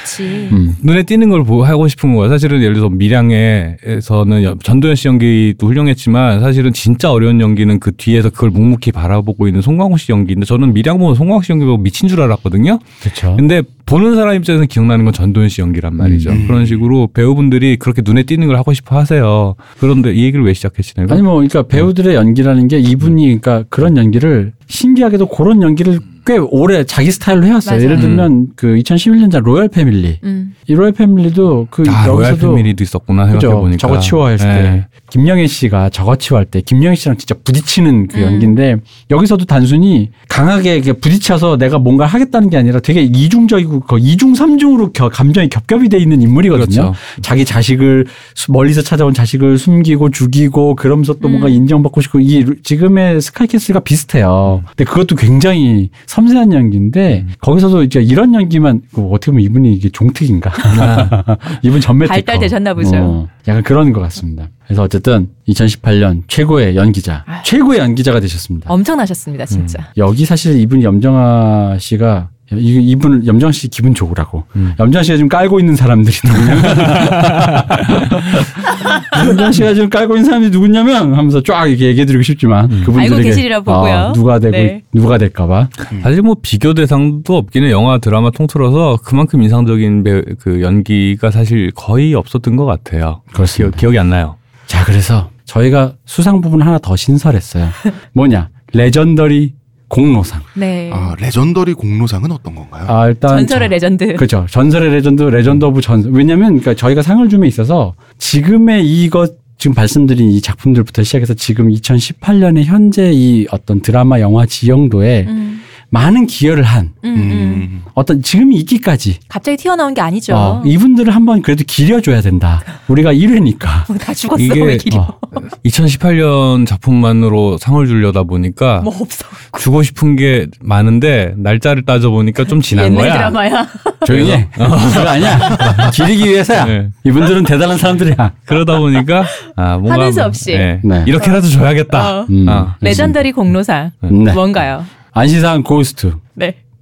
공동수상. 이런 것 아, 때문에 공동수상. 공동수상입니다. 밀회. 아, 네. 밀- 그리고 밀회. 비밀의 숲. 아, 음. 너무 재밌었어요. 사실 이 두 작품을 꽂은 이유는 그 꽂아요. 꽂아요? 내가 꽂았어. 내가 꼽은 이유는 꼽은 이유는 일단 밀회부터 시작을 하자면 네. 밀회가 거의 시작인 것 같아요. 이런 류의 드라마에 그러니까 뭔가 그러니까 한국에서의 드라마라는 건 한국이 이제 지금 말고요. 한 2000년대 초에서 한 2010년대로 봅시다. 한국 드라마라는 게 지향점은 항상 그거였어요. 일드의 창의력, 음. 그리고 미드의 그 어떤 스케일감, 음. 영화 같은 몰입감, 드라마인데. 라는 게 어떤 그 2000, 한국 드라마를 보는 사람들 입장에서 음. 그거였어요. 왜 그러냐? 일단 대사 위주의 전개 방식. 왜? 그 왜 이게 편하냐? 연출이 들어갈 기미가 없어. 시간이 없어. 음. 음. 쪽대본도 날라와야 되니까 계속. 맞아. 그리고 근데 이제 그 그림을 만들어낼 시간이 부족해요. 그쵸. 네. 음. 그러다 보니까 대사 의존도가 너무 심해요. 어. 모든 얘기를 대사로 풀고 대사에 하고 작가 의존도가 너무 심하지. 그렇게 해서 뭐 매주 들어오는 야 주인공 살려라 하면 살 리고 죽여라 하면 더 재밌다 더 보고 싶다 하면 늘리고 막 이런 식으로 했단 말이죠. 그러다 보니까 거기서 이제 매번 쓸만한 소재만 쓰는 거 창의적인 것도 가끔은 나왔지만 대부분은 뭐 그것도 잘 풀지 어, 못했잖아요. 보고 또 보고 같이 엄마가 그게 시어머니가? 뭐 아니 이거 옛날 거 얘기잖아 보고 또 보고 같이 격자돈이 나오는 어. 물론 이제 드라마입니다. 방금 얘기한 그런 음. 재 살려라 죽여라 하는 음. 그 어, 보고 또 보고 하는 이런 것들이 양식화돼서 네. 이제 하나의 스타일이 되기도 했어요. 그 자체가 그렇죠. 그런 전개 방식 에서 나온 여러 가지 테크닉들이 하나의 장르가 돼서 황후의 품격 같은 이걸 뭐라고 하면 SF죠. 어 SF죠. 맞아. SF를. 맞아, 맞아. SF 마크. 네, 그, 장- 이게 그 장르는 SF입니다. 그래서 전대 제가 볼 때는 황후의 품격은 거의 Rocky Horror Picture Show급이다. parallel world. 그렇죠. 어, 근데 이제 그런 경우도 있긴 하지만 그럼에도 불구하고 우리 이제 한국 드라마의 지향점이라는 거는 또 다른 어떤 이제 quality라는 측면에서 그쵸. 다른 지향점이 분명히 있었죠. 근데 이제 종편이 되고 음. 종편에서 컨텐츠가 부족하니까 인력 수급을 하다가 영화 인력들이 수많은 그 드라마나 이런 쪽으로 흘러 들어가면서 네. 영화적인 연출 거기에 약간의 자본이 더 가미되고 게다가 이제 카메라가 디지털로 넘어가면서 음, 음. 그 화질 좋은 영화 카메라를 좀 더 싸게 이 운용할 수 있다라는 필름값 걱정하지 않고. 그쵸. 음. 그런 것들 이 모든 것들이 아다리가 맞아 가면서 탄생한 것 중에 밀회가 음. 이제 최초로 그 외부적인 그 무슨 뭐랄까 PPL이라든가 이런 외부적인 요건 때문에 작품의 quality를 조금씩 깎아먹는다든가 음. 아니면 의도 적으로 의도치 않은데 작품을 늘린다든가 주제의식을 깎아먹는 기타 여러 가지 모든 것 그리고 연출이 부족해서 그냥 그 그림 없이 대사로 때워 이 모든 것을 다 최초로 다 커버해서 정말 전대미문의 작품으로 남은 거예요. 그 밀회가 안판석 감독 작품이죠. 안판석 네. 감독이죠. 뭐 이분은 하얀 거탑부터 대단하신 분인데 음. 이 밀회는 뭐 지금으로 치면은 이제 이게 이제 되게 앞서간 작품인 게 그왜 대학 교수 그 음대 대학 교수와 그런 음. 그 중산층의 그쪽 그런 네. 사람들의 얘기를 다룬 상류층의 얘기를 다룬 건데 뭐 하나만 얘기하자면 이 작품에서 제일 최고로 꼽은 장면이 그겁니다. 김희애 씨가 바람이 난 거잖아요. 유아인 음. 씨랑 젊은 제자랑. 그래서 제자가 오늘 콘서트를 한 고- 극장에서 콘서트 끝나고 극장에 남아서 둘이 러브씬을 그러니까 섹스씬이죠. 음. 러브씬을 하는데 남편이 분명히 여기 있는 것 같아. 그리고 여기서 내가 지금 현장을 잡으면 요것들 딱 걸렸었는데 문제가 뭐냐면 그때 전화가 와요. 음. 뭐냐면 남편은 아내 덕에 교수를 하고 있어요. 음. 아내는 뭐냐? 아내는 대기업의 회장님의 비서 역할을 하고 있어요. 음. 그러면서 그 예술재단을 운영하기 때문에 음. 남편이 음악 음대 교수를 하고 있는 거야. 근데 회장님이 잡혀갔대 검찰에. 어. 그럼 아내가 빨리 가야 돼. 그럼 남편이 갈등하잖아. 몰래 몰래 가서 요 놈들을 잡을 것이냐? 아니면 아내를 불러들 그러다 보니까 남편이 거기서 망설이다 극장에다 대고 어딘지 모르지만 극장에 있으니까 소리를 질러요. 여보, 회장님이 잡혀갔대. 음. 이건 정말 이 흔히 말하는 부르주아의 탐욕과 허영과 이한 장면으로 표현하는 정말 그 음, 너무 대단한 걸작이에요. 장면. 이게 말로만 설명 들어도 너무 걸작이죠. 훌륭하죠. 어. 이 남자의 갈등 속에서 그 그걸 보다가 결국은 어쩔 수 없는 거야. 극장에서 소리를 지르는 거야. 음. 그러니까 극장에서 지금 유한 씨가 누워 있거든. 저쪽 뒤에 천막 뒤에 누워 있다가 그 얘기를 들어. 음. 근데 그 얘기 놀래는데 그 놀라는 게뭐 있어? 이 사람이 나 여기 있는 거 아는구나. 근데 아직 현장은 서로 못 본 거야. 음. 근데 어쨌든 또 이게 우리가 이해관계, 이 모든 그러니까 이 중첩된 테마 있잖아요. 그렇죠. 눈 가리고 아웅을 해야만 하는 상황들을 네. 이게 미래가 너무 잘 깔았어. 음. 이게 음. 이 내가 대표적인 장면을 뽑은 거지만 이 영화가 이 드라마가 다 그래. 그래서 너무 완, 완성도 너무 높은 거예요. 근데 난 사실 생각한 게 이 드라마가 이러고 나서 이제 그다음 바로 그런 게 나올 리는 없으니까 음. 이런 드라마가 이게 안판석 이라는 대PD가 있기 때문에 가능한 그렇죠. 것인가. 안판석 감독 정도 되는 사람이니까 이제 상황을 어. 자, 이렇게 그쵸. 현장이랑 이제 방송국 안에 음. 휘둘리지 않고 이제 뚝심 있게 그렇죠. 이 안판석 감독이 그렇게 뚝심 있게 계속 작품을 찍어내고 있어요. 근데 훌륭한 그죠. 작품인데 그 정도 안 되면 쉽지 않을지 않을까라고 네. 생각을 했으나 바로 거기서 비밀의 숲이 터져 나온 거죠. 아. 음. 그러니까 이- 이건 사실 저는 미래의 유산이라고 봐요. 그러니까 미래가 한번 찍은 지향점이 있고 완성도 그리고 거기에 하나 더 나가서 이제 스릴러로서 장 장르물로서의 그 기능으로서의 거의 완성도를 이제 완전 다졌다. 음. 사실 이 미래와 비밀의 숲이 쌓아놓은 이 탑이 있기 때문에 아까 말씀드린 스카이캐슬이라든가 음. 나의 아저씨 같은 작품이 그러니까 나올 수 있다고 봅니다. 저는 이제 비밀의 숲을 보고서는 그 전에도 그런 생각, 아, 이 정도 되나라는 생각을 했다가 비밀의 숲을 미- 끝나고 나서 결론을 냈어요. 이제 한국 드라마는 미국 드라마와 차이가 없다. 그죠? 음. 차이가 없어요. 퀄리티니 뭐니 해도 따질 것도 없어. 차이 없고요. 그 말씀을 진짜 많이들 하시더라고요. 음. 네, 차이가 없고 딱 하나 차이가 있는 건 그냥 자본의 규모. 음. 돈이지 돈. 네, 그것밖에 없어요. 음. 그것밖에 없고 그 검사실 바깥을 보여주는 큰 거 있잖아. 버스 하나 잡아뜨리고 어. 이왕이면 그렇지. 그 우리 그 검사장님께서 민정수석 가셔서 3층 건물이 아니라 이왕이면 네, 한 60층짜리 건물에 스펙타클하게 그 저기 그 어벤져스의 저기 로다주 건물 네. 있잖아요. 그 어벤져스 1편에 그렇죠. 나오는 그런 건물에 떨어져 줘야 되는데 스타크 건물에 있어야 되는데. 그렇죠. 공사장. 어, 공사장. 그리고 뭐 우리 아 이거 스포니까 얘기하면 안 되겠구나. 그래서 뭐 어떤 그 예를 들어 서 뭐 살해 현장인 저 이거 단독 주택이다 어. 이러면은 음, 좀 그럴싸한 음, 그렇죠. 어 뭐 이런 집이라든가 뭐 이런 어떤 굉장히 사실성 있었잖아요.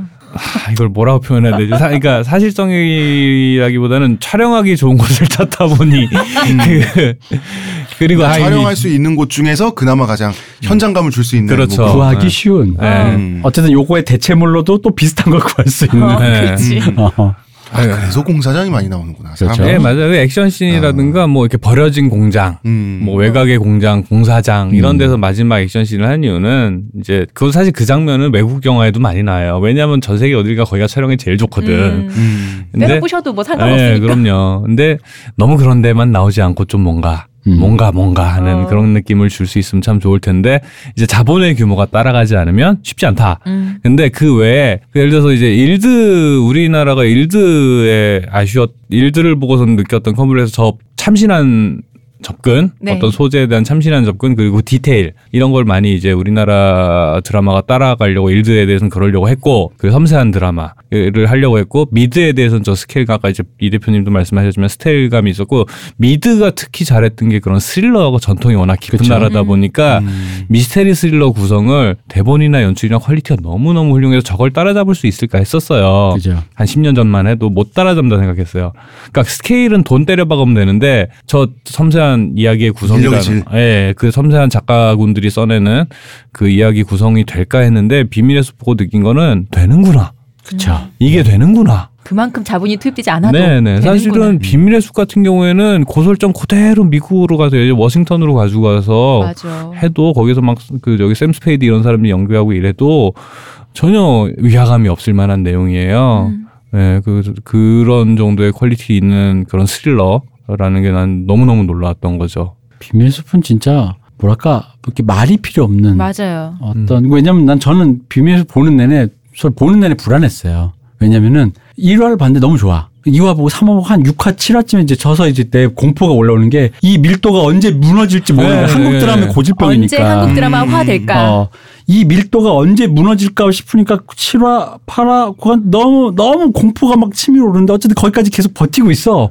10화, 11화, 어, 꾹꾹꾹 그래 가는 한 거야. 13, 14부터 너무너무 훌륭한 거야. 근데 거기서부터 갑자기 달려. 13, 어. 14부터 달리는 거야. 그래서, 오, 이건 정말, 아니, 왜냐면 아까 미래는 네. 처음에 그 작품이 설정했던 딱 그 선을 끝까지 유지를 했어요. 완벽하게. 음. 근데 그 그런다면은 비밀의 숲은 처음에 시작한 것이 일파만파로 올라가는 구조인데 이 맞아요. 올라가는 구조를 만들기가 말이 쉽지. 아, 어렵죠. 이게 어려워요. 특히 한국 드라마 구조에서 이 마지막에 한국 드라마화 되고 거기서 뭐 배두나 씨랑 조승우 씨가 연애하기 시작하고 그치. 이제 또 알고 봤더니 조승우 씨가 배두나 씨의 알고 숨겨진 오빠고 뭐 이렇게 되면은 SF로 가면 이제 끝나는 건데. 아, 이게 또 비밀의 숲이 스릴러다 보니까 음. 저희가 말하고 싶은 몇몇 장면들이 있는데 그죠. 스포 때문에 말을 할 수가 없어. 음. 말은 할 수 없습니다만 네, 정말 그 짜릿한 장면들이 몇 개 있어요. 후반부로 가면은. 훌륭한 작품이었고 그리고 또 하나 사실 이분은 염정아 씨의 버금가는 연기를 보여주셨죠. 우리 조승우 씨. 네. 한국 아니 한국의 전 세계 전 어디서도 사페 연기를 이렇게 해. 이런 사- 사페. 사이코패스. 어, 이런 사이코패스 연기. 새로운 전형을 열었다. 어.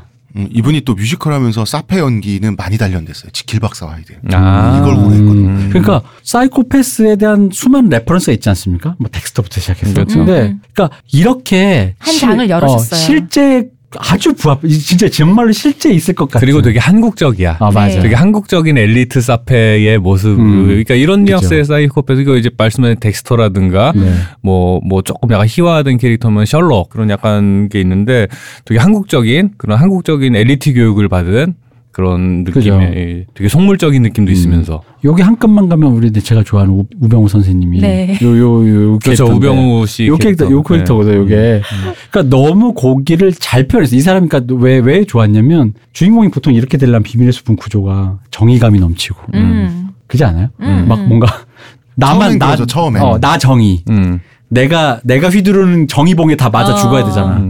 음. 근데 이 사람이 하는 거 보면 음. 솔직히 인간적으로 되게 호감적이진 않잖아요. 음, 그렇죠. 거기선 배두나 씨가 훨씬 호감적이지 음. 인간은. 근데 그러다 보니까 아 이런 캐릭터를 만들 수그 있구나. 신혜선 씨였죠. 그러니까 신혜선 씨 보고 있으면은 신혜선 씨 캐릭터 착한 캐릭터는 아니에요. 되게 욕망인데 너무 불쌍한 영, 영검사역으로. 나왔던. 너무 불쌍한 거야. 그 옆에서 그 왜 이렇게 그 조, 조, 조승우 씨가 속 끓는 소리만 계속 하잖아. 어. 음. 속 끓는 소리만 계속 하는데 뭐랄까 짠해요. 짠해서 보고 있으면은 그 많이 나오는 건데도 그 조승우 씨가 조승우 씨 캐릭터 자체가 그런 사이코패스, 소시오패스 적인 연기를 워낙 뉘앙스를 잘 보여주다 보니까 그거의 어떤 쿠션으로서 그 역할을 음. 그쵸. 네, 쿠션으로서 그 신혜선 씨가 너무 짠하고 음. 이렇게 귀엽죠 이렇게 되게 나오다 보면 똑똑하고 똑부러지면서도 좀 울망울망하는 네, 느낌의 연기를 맞아요. 잘하셨잖아요. 그래서 약간 그런 그런 성공하고 싶은 욕망, 그러니까 어. 그런 속, 속물성 권력 권력 기관 안에 들어간 엘리트들의 속물성이 너무 잘 묘사가 돼 있다 보니까 그게 사실은 그 뉘앙스를 많이 놓치거든요. 그런 그런 법정물이나 네. 이런 데서 보면은 이제 그 뉘앙스가 살아있는 상태로 얘기의 구조도 정확하게 맞아가니까 이제 그런 것들이 맞아가는 걸 보는 쾌감이라는 게 되게 강력히 있어요. 그게 그 미드에서만 보던 거거든요. 그게 음. 분명히. 근데 이게 사실 시나리오 쓰는 사람들끼리는 참 하면은 음. 참 모욕적인 말인데 보통 이런 류의 자료 조사나 깊이가 잘 보장된 걸 발로 뛴 시나리오라고 많이 표현하잖아요. 그러니까 흔히 말하는 인터뷰도 많이 하고 음. 자료 조사도 많이 해서 음. 상상만으로 써낸 거와 네. 다른 어떤 깊이감을 좀 보장해놨다고 하는데 저는 그래서 이 분이 데뷔작이라는 게 믿기지가 않을 정도로 음. 근데 한 중후반 지나니까 데뷔작이라고 오히려 생각이 들었어요. 아 그래요? 왜냐면은 이게 이거는 약간 이런 말은 좀 이게 비하가 아닙니다. 약간 시간이 많아서 작품을 생각할 시간이 많아서 밀도를 꾸역꾸역 때려는 음. 음. 야, 야심에 진짜 작품에 대한 야심으로 꾸역꾸역 때려넣을 수 있는 작품.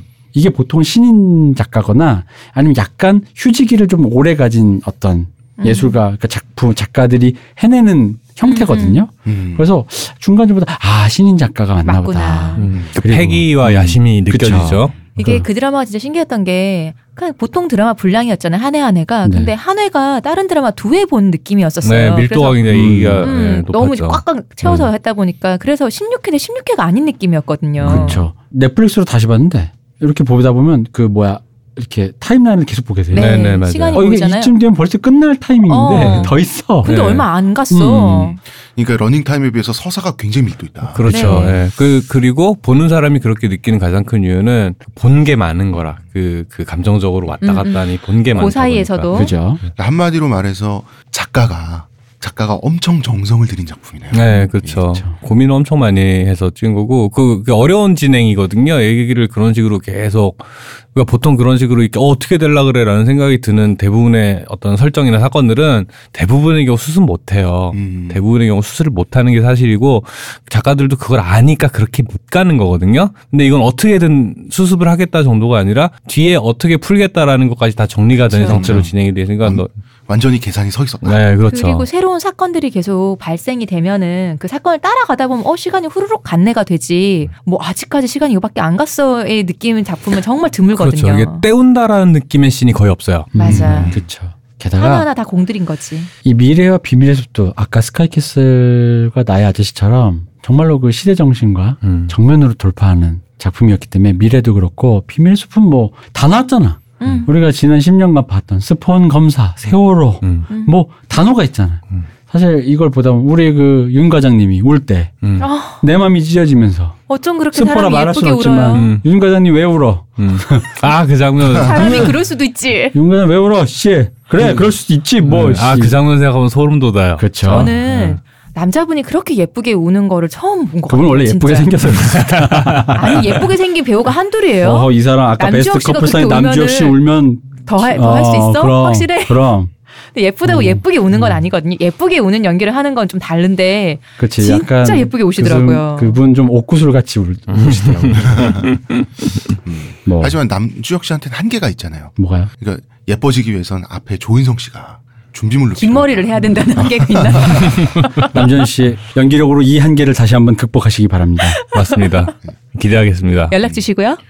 자, 그러면 이제 지금 말씀드린 건 공로상이고요. 네. 일단 다시 작년에 나왔던 네. 콘텐츠로 얘기를 해보면 우리가 염정아 씨 얘기하면서 스카이캐슬 나왔고 그 다음에 각본상 말씀하시면서 나의 아저씨가 나왔습니다. 네. 그러니까 결국 이 작품상이라는 거 하는 걸로 다 수렴이 되잖아요. 그렇죠. 과연 이 두 작품인 것 같아요. 결국 이 두 작품이 네. 경합이 될 수밖에 없는 것 같은데 자, 저는 모르겠습니다. 대표님은 어느 쪽에 손을 좀 더 들어주실 수 있나요? 자, 그럼 그렇다면 잠깐만요. 네. 스카이캐슬 같은 경우에는 2018년과 2019년을 따로 분리해서 하는 거죠? 어, 원래는 이런 스카이캐슬 같은 저는 작품이 2018년 분량의 상을 주겠습니다. 저도요. 저희 지금 2018년에 나온 작품에 대해서 상을 주고 있으니까 2018년 스카이캐슬로 얘기하는 걸로. 거기에 대해서 이제 우리가 조금 더 네. 심화를 합시다. 일단 시상부터 하고 네. 네. 작품상 고스트 네. 공동 수상을 드리겠습니다. 그쵸. 나의 아저씨와 스카이캐스. 네, 축하드립니다. 아, 축하드립니다. 이런 편리한 선택. 음. 원래는 나눠주려 그랬어요. 나의 아저씨 각본상 줬고 스카이캐스 연기상 받았으니까 음. 작품상은 황후의 품격을 줄까 뭐 이렇게 돌려막기 좀 해볼까 하다가 어, 이렇게 좀 그건 좀 아닌 것 같아가지고 어, 이제 황후의 품격을 그 보려고 시도를 몇 번 했다가 보긴 봤어요. 봤다가 네. 이 뭐라 해야 되지? 그 자극이 너무 심해서 그쵸. 저도 못 보겠더라고요. 한 편 보고 나면 좀 많이 쉬어야 되더라고요. 사실 그 황후의 품격은 저희 아날람이 한동안 좀 얘기는 좀 뜸했습니다만 한- 아날람이 주장했던 K의 모든 것이 아, 담겨 있는 엑기스입니다, 진짜로. K 엑기스. 네. 그래서 제가 진지하게 처음부터까지 제대로 한번 보고 한번 얘기는 꼭 하고 싶어요. 네. 그만큼 의미 있는 작품이라는 생각이 들어요. 맞습니다. 그리고 그 작가님의 인터뷰도 너무 인상적이었고, 어, 그 이제 다 어, 리얼에 이어. 네. 리얼하고도 달라요. 아, 이건 좀 어, 이거. 이거 좀 결은 제가 다르지만 K의 정수라는? 점에서 그쵸. BTS가 K-팝이잖아요. 네. 근데 이거는 K 막장. 그 예를 들어서 어떤 뭐라 해야 되지? 1세계의 성취를 우리가 어떻게든 따라가겠다라는 지향점을 갖고 만들어낸 것들이 비밀의 숲과 뭐 나의 아저씨가 음. 스카이캐슬이었다면 우리가 잘하던 거를 하나의 스타일로 만들어냈다. 아 그렇죠. 라는 측면에서의 K.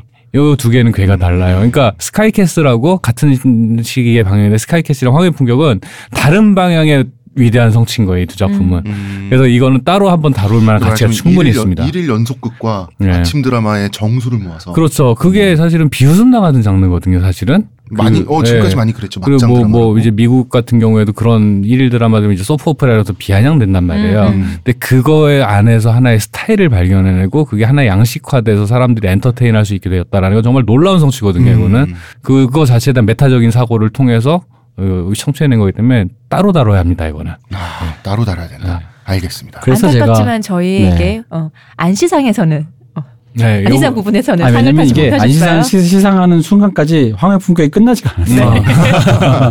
그래서 일단 아쉽게도 이것은 아마 2019년 작품 목록으로 들어가지 음, 않을까라는 음. 생각이 들어서 또 저희가 또 이렇게 또 예주고 제주고 하는 식으로 이 방송국의 연예 대상처럼 주는 건 아니기 때문에 네. 어 그렇습니다. 그래서 나의 아저씨와 스카이캐슬인데 자 이제 스카이캐슬에 대해서 잠깐 얘기를 해보자면 저는 그런 거죠. 방금 말씀하신 K적인 거, K의 음. 최고 레벨, K의 최고 그 어떤 K적인 최고라는 게 뭐냐면 혼종이에요. 음. 천박한 혼종이라는 게 원래 K의 그 K적이다라는 거의 근간이거든요. 근본 없음이 근본이에요. 음. 그렇죠. K적이라는 거는 이제 우리나라가 이제 일제 강점기를 겪고 전쟁을 겪었지 않습니까? 네. 그래서 우리의 근본이라고 할건 이미 사라졌습니다 그때 음. 다 사라졌고 그 이후에 그 뭐 미국에서 들어온 거, 일본에서 들어온 거 이런저런 선진국의 문화들이 그 한국식 고도 성장과 버무러지면서 근본이 없거든요. 음. 이 근본 없이 버무러진 한국 시- 사람들의 이 사고 방식과 생활 양식들이 버물려져서 나온 작, 그 당연히 작품에 영향이 가죠.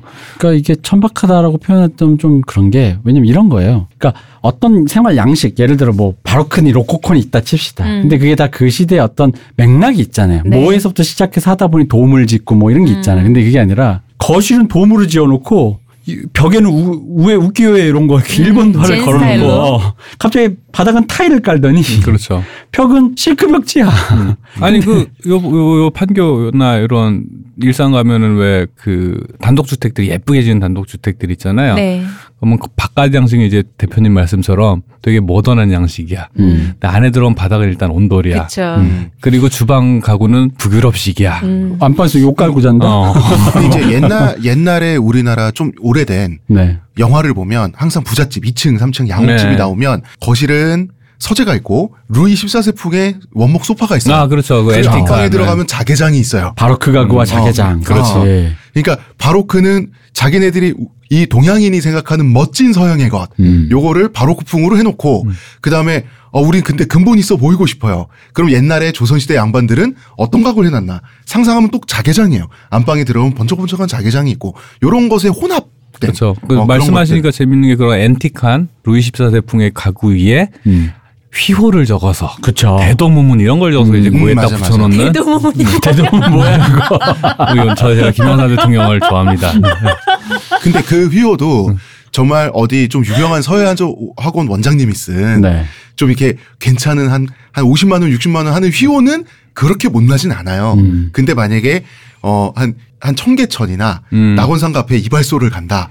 그러면은 뭐야 대도무문에 해당하는 휘호가 그- 뭔가 좀 이렇게 정체성이 불명한 한글 휘호 있죠. 그렇죠. 흑자인데 음.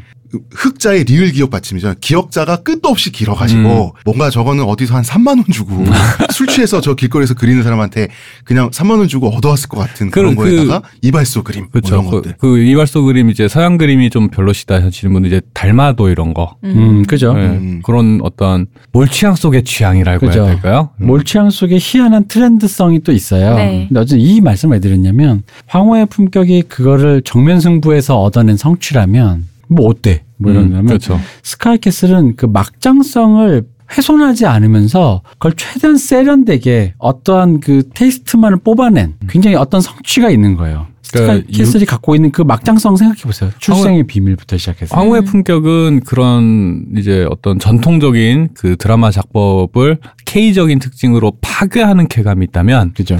스카이캐슬은 그 전통적인 작법 안으로 끌어올려 최, 최대한 애를 써서 만들어냈다라고 얘기할 수 있을 것 같아요. 그래서 막장 드라마지만 어떤 뭐랄까 그 막장을 욕하는 게 아니라 그러니까 잘 쓰면 결국 왜 막장을 쓸 수밖에 없었는가? 왜 사람의 시선을 잡아 끄니까 몰입감을 생 선사하니까. 그 다른 의미로 스카이캐슬은 그런 그러다 보니까 오히려 그리스 비극 같아요. 그렇죠. 맞아요. 그리스 비극에 가까운 어. 느낌이 있어요. 아 그러네 그리스 비극도 따지고 보면 막장이거든요. 아우 그런 막장이 어, 또 막장 완전. 막장이에요. 네. 그 데우스 엑스 마키나라는 얘기도 거기서 났잖아요. 네. 자 그러면 스카이캐슬은 네. 이런 얘기인데 문제는 이거죠. 문제 20화. 안 본 제가 승자. 문제 20화가 문제가 된 이유가 처음에 이제 이런 거예요. 20화가 사실 그냥 주인공들의 어떤 심리 상태라면 보다면 보자면 20화의 전개는 무리가 없어요. 음. 그렇죠. 딱하잖아요. 왜냐면은 내가 이런 마음을 품었다가 개과천선했다예요. 음. 아니 그거에서 전체 줄기를 봤을 때 근데 뭔가 내가 이걸 좀 다른 작품을 본 것 같은데라는 게 수많은 사람들의 평이었단 말이에요. 음. 그게 왜 그러냐면은 이게 이제 제 생각은 제 생각입니다. 이건 거죠. 그러니까 이게 애초에 그러니까 흔히 말하는 그냥 부모님이 애들을 드잡아서 대학 가라라고 하는 그러니까 세대 갈등에서 그냥 교육 시장의 혹독함 을만 다뤘으면 방금 말씀드린 그런 엄마 아빠가 개과천선했다가 말이 돼요. 음. 근데 사실은 이게 1화부터 주구장창 건드려 온 거는 이 사람들이 왜 그러는가예요. 음. 이 사람들이 왜 그러냐면 이 사람들은 이 계급을 유지하고 싶다라는 계급성을 이 드라마가 지목했기 때문이거든요. 음, 음. 스카이 캐슬이라는 이 직업. 근데 이 사람들이 뭐예요? 전문직. 흔히 말하는 저희 그왜 요즘 그 얘기죠. 테북 테남. 네. 뭐 테, 테북 태북 테헤란로 북쪽은 아. 이게 좀 이제 재벌 좀 이런 쪽이니까 원래 돈이 많은 사람들이라 그쵸. 굳이 아등바등 공부를 할 이유도 없는 거라. 그러니까 애들은 그냥 유학- 공부 못하면 유학 보내서 견문을 넓히면 돼. 왜? 저기 스카이키스에서 저렇게 아등바등하는 애들이 네 일 봐줄 거야. 음, 음. 가 되는 거죠. 그, 그 방금 말씀하신 건 뭐냐면 네. 우리가 우리는 부르주아를 유럽의 이제 자본가 계급이라고 알겠지만 초창기 부르주아들은 귀족들을 위해서 봉사하던 고소득 전문직으로 시작했죠. 그렇죠. 예. 지금 스카이캐슬의 구성 인물들 이 부르주아들은 자기 직업을 물려주기 위해서 애들을 드잡으면서 사교육을 엄청 시켰어요. 음. 그래서 부르주아의 자식들이 부모 말 안 듣고 변호사나 목사님이나 이런 거 안 하고 과학 철학하면서 서양 학문이 발전을 하잖아요. 그렇죠. 이게 네, 되게 사- 사교육을 많이 받아가지고 공부를 많이 하니까 산업혁명 이후 되게 반복되던 예. 일이죠, 이게. 그래서 공부를 다 철학자들이 보면 다 아버지한테 공부 사교육에 드잡혔는데 음. 쇼펜하우어만큼은 우리 했지만 쇼펜하우어만큼은 상업스쿨 졸업이 유일한 조건이었어요. 음. 아버지가 원한 자기 사업체를 물려받을 정도기만 하면 되는 거예요. 왜냐면 음. 하인린 이미 재벌이잖아요. 음. 하인리 쇼펜하우어는 그러니까 우리가 원하는 건 하인리 쇼펜하우어 정도인데 음. 거기까지 가기 위해서 네 대에 못 가면 일단은 지금의 삶의 수준을 물려주기라도 해야 될 거 아니에요. 그렇죠. 근데 이게 공부로 가는 거예요. 그렇죠. 예. 그러니까 이 계급성을 이 사람들 이 계급을 유지하겠다. 왜냐 이 전문 이 사람들은 우리가 보기에 와 대단한 집에 대단한 차 끌고 다니면서 잘 사는 사람들이긴 하지만 이 사람들이 갖고 있는 그 존재의 불안은 뭐냐면 이 계급성을 유지하는 건 나라는 사람의 전문직에 의존한다는 거예요. 음. 이 전문직을 물려주지 않는다면 이 애가 아버지가 전문직을 가졌기 때문에 누렸던 혜택을 이 애가 성인이 돼서는 못 누린다라는 것에서 오는 그 존재의 공포거든요. 그렇죠. 그렇기 때문에 얘한테 같은 전문직이 되게끔 종용하는 건데 그것은 뭐냐면 이 계급을 유지하고 싶다라는 그 계급성에 굉장히 포커스를 맞췄기 때문에 이 사람들의 욕망을 드러낸 건데 갑자기 우리 그 한서진 AK 아갈머리 광명 씨가 네. 그 개과천선을 했다라고 해서 이 드라마가 그게 끝난다는 게 그, 그러니까 석연치가 않은 거죠. 그렇지. 음. 왜냐하면 네. 단순히 내가 마음을 잘못 먹었어가 아니라 내가 저 마음을 잘못 먹 게 되기까지 내가 갖췄, 내가 지금 디디고 있는 이 캐슬이라는 전제 조건, 내, 안, 내 남편의 직업, 음. 의사, 의사, 나는 뭐 무슨 음. 뭐야 호주의 무슨 뭐그 가짜 학력과 그거를 만들어낸 어떤 음, 것이라는 것이 무엇이었고 그것이 어떻게 해서 그럼 이 사건을 통해서 그 조건 자체가 어떻게 혹은 그 조건을 바라보는 주인공이 어떻게 변했는가를 보여줘야 되는데 단지 그냥 엄마 아빠가 우리 아들 우리 딸 그냥 공부 내가 더 이상 관여 안 할게 정도에서 끝난다면 이것은 음. 이게 관 괴가천선인가? 음. 그리고 이제 개가천선도 사실 개, 개개인은 개가천선 할 수 있지만 이게 이 드라마가 서 있는 기반이 애초에 선악의 문제가 아니었잖아요. 그렇죠. 그죠? 그러니까 음. 그런 계층의 사람들의 존재 기반이라고 하는 건 그런 불안은 영혼을 잠식하는 불안을 그죠. 그, 그 불러 일으키는 그 존재 기반은 사실은 뭐 거기에서 우리 스앵님이 스앵 음. 스앵님이 사라진다고 해서 그게 없어지는 건 당연히 아니거든요. 그렇죠. 그러니까 이게 해결책이 그러니까 저는 19화까지만 봤어요. 20화를 못 봐, 이게 타이밍 놓쳐서 못 봤는데 게시판 반응 보고 나니까 안 봐도 안 봐도 되나 뭐 이런 생각이 들어 지금 손이 안 가서 못 보고 있는데. 아니 다른 의미로 보시는 게 좋습니다. 예, 저도 예. 추천이에요. 근데 그래서 그런 거였어요. 이제 극적으로 볼 때 드라마 자체로 볼 때 사실은 19화에서 얘기는 다 끝난 게 맞아요. 맞아요. 얘기는 다 끝났고 끝난 게 맞고 그 다음은 사실은 아 그래서 이 사람 들이 어떻게 됐더라라는 이제 에필로그 형식인데 저는 10화 끝나면서 보고서 이- 제일 먼저 드는 생각이 20화에서 뭔 얘기하지? 그죠? TV 어른 동화. 예. 20화에서 뭔 얘기 정말 할 얘기 없을 텐데. 사실 공포 영화의 마지막 장면 같은 게 19화의 마지막 장면이었잖아요. 어머니 음. 김종 쌤이 얘기를 다시 하자 옛날 했던 대사를 다시 한번 음. 딱 하잖아요. 근데 그게 사실 공포 영화의 마지막 클리셰 같이 네. 한번 해주는 거예요. 19화에서 끝났어 얘기가. 음. 음. 그럼으로써 그 김주영의 그 주문 같은 말이 다시 한번 나오는 말이 이 사람의 그 존재의 기반 나는 우주를 위해서 다시 한번 내 딸의 커리어까지 포기했어라고 해서 스스로 위안하고 있었던 사람의 마음에 음. 방금 말씀하신 그 존재의 공포를 다시 한번 불러 일으키는 주문이거든요. 거기서 끝났어야 돼. 거기서 끝나면 얼마나 완벽하고 완벽한 끝나니까. 그러니까 거기서 끝나면 완벽해. 네. 근데 갑자기 이 사람들이 그러다 보니까 왜 빈정상하냐면 아 그러면 우주 어차피 고등학교 안 나온다 그래도 아버지가 의사인데 해외여행 쫙 갔다가 이렇게 편하게 있다 딱 하면은 못 되겠지. 아이돌 됐잖아요. 어. 되겠지. 아니 그 그러다 보면 죽은 혜나만 왠지 사 보는 그렇죠. 사람 저 빈정이 예. 상하는 거야. 네. 그럼 나, 결국 나도 이길 그거. 느꼈어요. 어. 아, 죽은 혜난 뭐야? 어. 네, 나도 맞아 맞아. 느꼈어요. 그러니까 왜냐면 계급 갈등을 건드려 놓고 거기를 전혀 skip해 버린 다음에 마지막에 그냥 사, 개개 인물이 그럼에도 불구하고 개과천선했다로 끝내 버리면 이게 결국 그 누군가 희생 위에 세우는 계급의 그 존재의 그 허약한 기반인데 네. 그럼 그 누구를 깔고 있냐 이거지. 거기에 혜나가 깔아 들어간 거잖아요. 네. 근데 그거는 해결이 안 된 거야 그러면. 그게 보통. 예. 이 그러, 들- 아, 말씀하세요, 말씀하세요. 이 드라마가 훌륭했던 이유 그리고 많은 사람들이 몰입해서 봤던 이유는 우리 사회를 잠식하고 있는 그 계급성이거든요. 그죠. 근데 마지막에 이 모든 게 인성 문제였어? 음. 이러고 끝나요. 그죠. 어, 인성 인성 문제일. 리가 없거든. 보통 음, 은 그래서 이런 종류 이런 종류의 얘기를 다루는 뭐 여러 영화들이 마지막에 보통 나 많이 나오는 장면 중에 말, 방금 이 대표님 말씀하신 것처럼 공포 영화 마지막처럼 끌어내기도 하고 음. 혹은 인성 문제인 것처럼 등장인물들이 또 얘기를 해요. 그래서 뭐 예를 들어 맛있는 저녁 식사 자리에 이렇게 앉아 있어. 그러면 아, 아 행복하다 행복하다 행복하다 근데 갑자기 정적이 흘러. 음. 그러면 딱 이제 이- 이게 그런 그런 허위 의 행복함으로 가득한 집이 음. 싹 하면서 정적이 이러면서 싹 끝나. 어? 쟤들 말로는 행복하다 그러는데 반은 변한 건 아무것도 없는 것 같은데? 라는 쎄함을 느끼게 맞아요. 하면서 끝나는 방식을 취하는 작품들도 많이 있거든요. 대표적인 게 친절한 금자씨에서 그- 복수가 끝났을 네, 때 가족들이 그렇죠. 둘러 앉아 있을 때 음. 그랬죠. 그걸 뭐 이렇게 썰렁한 순간을 뭐 요정이 지나간다든가 네. 뭐 그런 식의 속담이 있습니다 하면서 자기들끼리 너스를 음. 떨잖아요. 전형적인 그런 장면이죠. 네, 그런 영화 식의 졸업에서도 맨 마지막에 서로를 봤다가 반대쪽으로 쳐다볼 때 아 하는 그 느낌. 그렇죠. 그렇죠. 마지막 네. 장면. 뭔가 하긴 했는데 어. 이게 정말 해결된 맞는 거 건가 맞아? 하는. 음. 그리고 정말 완벽한 마지막이라고 할 수 있는 우리 아까 나의 아저씨에서 음. 서로 마주보고 이제 그 뒤돌아서 가잖아요. 네. 서로가 멀어지는데 서로가 상대를 향해서 이선균 씨랑 아이유 씨가 서로 한 번씩 고개를 돌아보는데 음. 서로 안 마주치고 음. 엇갈리면서 멀어지잖아요. 네. 그러니까 그게 얼마나 좋습니까 마지막이었어요. 그러니까 그 나의 아저씨 같은 경우는 엔딩이 이제 되게 사람을 고양시키면서 그렇죠. 끝을 냈죠. 근데 스카이캐슬은 사실은 얘기 자체가 어떤 식으로 접근해서 사람을 쎄하게 만들 수밖에 없는. 그렇죠. 음. 왜냐하면 그 존재 기반 자체를 드라마 안에서 그걸 뭐 혁명을 할 것도 아니고 무슨 수로 바꾸겠어요. 그거는 그냥 디폴트인 거예요. 음. 그게 바뀌지 않는 상태에선 누가 와도 연약한 하나의 인간일 뿐인 사람 인간일 뿐인 존재들은 그냥 그 안에서 다 똑같은 불안을 겪는데 그 불안에 어떻게 대처하느냐의 차이만 있다 뿐이지 그 근본적인 불안이라는 거는 사실 없어질 리가 없는 거거든요. 그래서 이제 이 드라마를 이제 장르를 구분 할때 블랙 코미디라고 얘기하는 것도 사실은 태생적인 부조리 안에서 기반 위에서 쌓인 드라마다 보니까 그런 거라서 사실은 어쩔 수 없는 문제. 근데 보통 약간 대중성을 어느 정도 갖춰야 되고 얘기를 끝날 사람들이 깔끔하게 기분 좋게 일어나게 만들고 싶은 제작자의 의도상 그걸 갖다 그런 쎄한 방식을 취하기도 또 애매하기도 해 사실은. 근데 그 의도가 실패했어요. 기분 좋게 끝내드릴게요. 했는데 사람들이 다 불쾌했어. 그러니까 이게 작품을 보는 관객들의 반응으로 그 작품이 완성된 거지. 음. 이렇게 얘기할 수도 있는 그러니까 거지. 19화까지를 봤을 때 스카이캐스는 거의 완벽했고 20화는 이제 추가. 이렇게 못 보낸다. 음.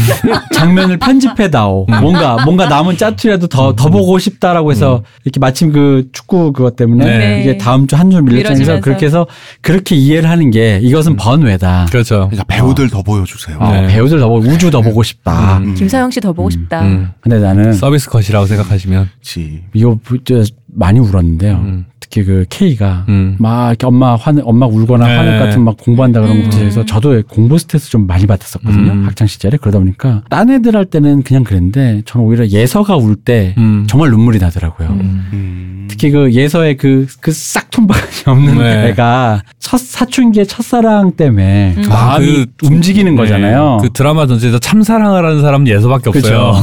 맞아. 그 예서가 아 근데 그거 보면서 이게 구조가 좋았던 게 그거였어요. 예서가 마음이 움직여서 내가 그래야겠다라고 마음을 먹잖아요. 그때 아 저렇게 싹퉁머리 없는 애도 아 사랑이구나 하다가도 또 그걸 막는 어, 한서진이 그걸 막잖아요. 음. 그걸 막으면서 어, 네, 내가 어떻게든 좋지만 너는 음. 포기할 수 없어라 하는데 저것도 사랑이구나 싶으니까 또 소름이 끼치는 거야. 음, 그래서 음. 아 이게 작품이 잘 썼다. 이게 그 참사랑이라는 게그 음. 예서가 우주가 그 해나. 한테 그 연애하는 장면이에요. 이런 걸 보고도 예서는 그 와중에도 우주 입장에서만 생각을 해. 어. 음. 아 너무 애틋한 거야 이게. 그치. 사랑이 그런 거죠. 어. 그러니까 변하잖아 걔가. 그러니까 역시 그래서 보고서 아 역시 사람을 바뀌게 하는 것은 그 사랑이구나. 그러니까 예서가 마지막 그 자기 사물함 정리할 때, 음. 아, 그 장면이 정말 멋있었어요. 음. 정말 아름다운 장면이었어요. 맞습니다. 너무너무 그 캐릭터가 너무 그렇다 음. 보니까 음. 하, 너무 멋있더라고. 그 누굽니까 해나가 네. 그 죽기 전에 네. 얼마 전에 이제 예선을 말씀하면서 이렇게 딱 어디 가, 학교 복도에서 가는데 그 죽은 잠자리가 떨어져 있어요. 아, 그 그게 카메라에 이렇게 싹 잡혀오는데 굉장히 느낌 있더라고요.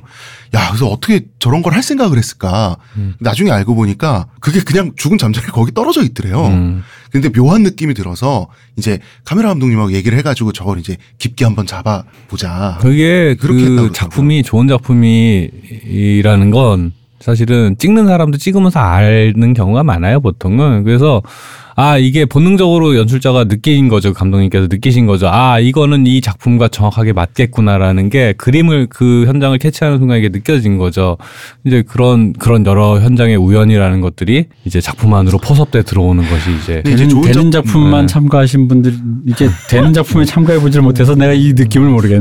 저도 저도 글로 배웠습니다 그러니까 나도 네. 글로 배우고 어디 네. 도시계담처럼 어딘가에 네. 있다더라라는 이. 근데 이제 약간 개인적 감상을 좀 첨부하자면 우리나라 우리나라 왜 금수저, 은수저 막 이러잖아요. 네. 수저가 대충 한 일곱 개쯤 있는 것 같아요. 금수저, 은수저, 동수저, 철수저. 그 다음에 또 뭐 있습니까? 녹슨 철 수저가 있겠죠. 녹슨 철수저 있고 그 다음에 나무수저, 흙수저 한요 어. 정도 있잖아요. 이렇게 있는데 이 드럼 전형적인 사실 은수저들이거든요. 음, 드럼 그렇죠. 금수저는 아니지. 금수저는 그렇게 자식 교육에 목맬 필요가 없어요. 음, 자기 그렇죠. 직업을 물려줄 필요가 없어요. 이미 부와 지위가 부와 권력이 탄탄하게 물려줄 그게 있는데 왜 차민혁도 이런 얘기를 하잖아요. 너도 이런 집에 살기 위해서는 아빠만큼 노력해야 된다. 음. 그냥은 못 물려주는 거예요. 음. 스카이캐슬 같은 거를. 그렇죠. 근데 저는 되게 이번에 놀란 게 정말 우리나라의 수많은 수저들이 음. 흑수저부터 동수저, 은수저까지 이 드라마에 공감하면서 몰입하면서 봤잖아요. 네. 그러니까 금수저와 비금수저를 나눴을 때 비금수저들은 굉장히 공유하는 게 많은 나라구나라는 것도 느꼈어요. 그죠. 사실은 뭐 다른 의미로 볼 때는 우리나라가 이제 그 전쟁을 거치면서 그 지배 계급이 한번 몰락을 한 나라잖아요. 네. 그래서 아직 빈부격차가 엄청 커졌다고는 하는데 그 쯤은 아니죠. 그렇죠. 서양 1세계 정도로 계급이 확 분화된 사회는 아니기는 해요. 그러다 보니까 아직은 찬스가 남았다고 생각하는 사람도 많고 실제로 여태 아직까지 찬스가 있기도 했었고 최근까지도 이제 그게 그런 계급 이동이 많이 이제 불가능해지긴 했지만 이제는 그러다 보니까 사람들이 자기들의 그 계급 상승을 위해서 노력을 하고 애를 쓰는 정서가 그런 것들이 되게 되게 사람들 감수성에서 되게 보편적으로 그 경쟁이 되게 보편적으로 남아 있는 나라다 보니까 그 왜 우리 작년에 이제 그 사재기 얘기하면서도 이제 그런 네. 경쟁이라든가 이런 공정성이라든가 이런 얘기도 한번 했었잖아요. 그러니까 사람들이 해나에 그렇게까지 몰입을 하는 게 전 좀 놀라웠거든요. 음. 그 댓글 중에 해나를 표현하는 가장 훌륭한 댓글이 이 망할련 망하지 마라는 그 댓글이 아, 좋다. 어, 망할련 망하지 마라고 이 드라마가 좋은 게 해나도 그렇고 네. 거기 나와 있는 인물들의 처지가 서 있는 위치가 다 다르잖아요. 음. 다 어느 정도 이입이 돼요. 그리고 제일 재밌었던 거 해나에 대한 과- 그 사람들의 겨- 격렬한 지지와 이수임에 대한 분노. 아, 그죠. 이게- 이수인 캐릭터를 얘기하지 않고 넘어갈 수는 없죠. 그러니까요. 이 내용을 보면 사실 작가님이 이입하는 캐릭터는 이수임일 거예요. 사람들이 보통의 드라마에서는 이게 네, 이수임 맞- 캐릭터가 지지를 얻었을 거예요. 음. 어, 그런 옳은 말하고 맞잖아요. 근데 너무 얄팍하게 그려지니까 일단 지지를 얻을 수가 없고, 외려 한서진에게 이입할 수, 또 악인이잖아, 어떻게 보면. 음. 사람들의 이입하기 힘든 캐릭터인데도 그녀에게 이입했던 거는 누구나 봐도 사실, 그러니까 먹고 사는 게 좀 다를 뿐, 나거든. 음. 어, 내가, 하- 내가 분명히 나도 저럴 거거든. 그러니까 이- 그런 거잖아요. 이수임 가족이 제일 얄팍해요. 그러니까 이게 이수인 그런 아들이 어딨어, 진짜. 아니 그래서 거기서 왜 그 우주 종이 가족이야, 종이 우주 가족. 우주 어. 연기 발연기 논란 나올 때마다 음. 저도 아빠 이제 어른이라고요 하하하 뭐 이런 사람이 엄청 놀렸단 말이야. 근데 그런 연기가 나올 수밖에 없는 그 캐릭터였어요. 캐릭터와 상황을 음, 계속 맞아요. 음. 제시 받았어. 그러니까 음, 음. 이수임이 좋았던 건 보통 말씀하신 대로 이수임이 어떤 관찰자로 음. 그, 그 본인이 이제 정 의감을 탑재한 인물이 불완전한 세계를 관찰하는 역할을 많이 쓰죠. 근데 여기서는 마지막까지의 그 내용을 20화까지 보면은 작가님이 하고 싶었던 말을 이수임의 입으로 하고 싶었던 것 같아요. 그 엄마들에 대한 사실 보면 그런 엄마들에 대해 작가님 심하게 말하면 증오하고 있거든요. 조롱하잖아요 마지막에. 그게 재밌는 게 그 이수임 그러니까 얄팍한데 이수임 캐릭터 얄팍한데 저는 어떤 느낌이냐면 사람들이 얄팍하게 옳다고 정의라고 믿는 캐릭터를 작가분께서 의도했는지 어느 정도까지는 의도했는지 모르겠는데 그런 캐릭터의 얄팍함을 너무 잘 구현을 한 거야. 그렇죠. 음, 네. 맞아요. 그러니까 그분이 관찰자로서 자기의 정의감에 부합하는 부합되지 않는 것들을 이렇게 영화의 관객의 음. 시선에게 전달해 주는? 역할가 네. 역할이 아니라 음. 이분조차 그 나이브한 정의감 음. 예를 들어 되게 단순하잖아요 사람이 그러니까 예를 들어 자기는 우주를 잘 키우는데 한서진 너는 미친 엄마다 이거야 음. 근데 한서진 입장에선 나도 내 자식이 잘 되라고 하는 거잖아요 음. 단지 방법이 조금 글릴 수는 있지만 그럼 애초에 사람의 의도와 어떤 그런 걸 다 구분해야 되는데 이 나이브한 정의감이 얼마나 나이브하냐면 그래서 너는 잘못된 여자다라는 식으로 접근한단 말이야 이 사람이 음, 음.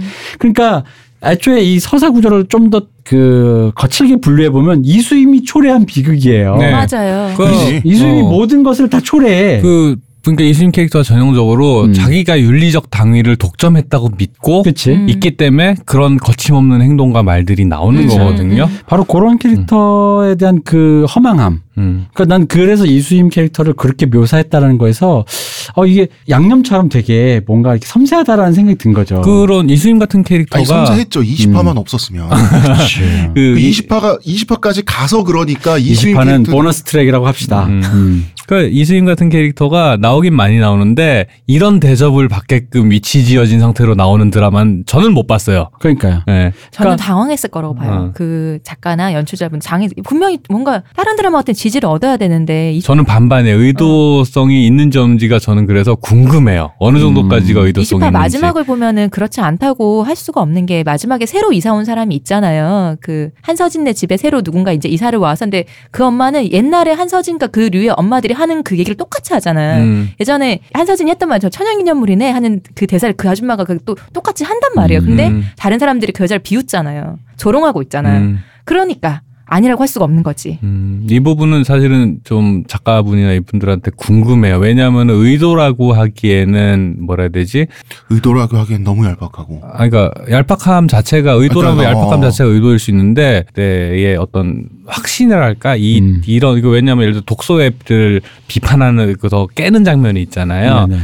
거기 같은 경우에는 사실 독서의 수준이 일단은 아, 드라마라서 그냥 좋은 드라마니까 우리가 그냥 못본척 해고 넘어가 주긴 하는데 그 서울대 법대 교수이신 차민혁이 하는 그 주남대 법대 어, 교수님? 주남대 그저 법대 교수인 분이 하는 세미나라고 하기에는 그 너무 수준이 낮은 거라 이기정 유전자 얘기하고 이런 것들이 근데 거기에 너무 수준 낮은 상태에서 그 이수임이 가가지고 그 장면을 거기를 파토를 내잖아요 네. 비판을 하면서 그러다 보니까 약간 그 캐릭터 자체의 그 위치에 우위를 주려고 음. 좀 약간 확신을 갖고 우위를 주려고 한 게 아닌가라는 혐의들이 살짝 살짝 보이거든요. 음, 그래서 음. 궁금해요 이게 좀. 그러니까 나는 그게 헷갈렸다고 살짝이에요. 나 굉장히 노골적으로 네, 보였어요. 이게 왜냐면 아직 모르니까 일단 음. 조심스럽게 얘기하는 그러니까 거죠. 왜냐하면 애초에 그 이게 단순히 그 교육열을 그 대치동에서 이 네. 벌어지고 있는 교육열을 비판하는 게 아니라 그 교육열의 근간이었던 계급에 대한 음. 불안감을 비판하는 그걸 건드리는 건데 음. 그걸 건드리려다 보니까 이수임의 캐릭터가 그런 식으로 얄팍한 의도된 나이브함을 가져오는 건 필연적이라고 나는 봐요. 네네네. 근데 20화의 그 참사처럼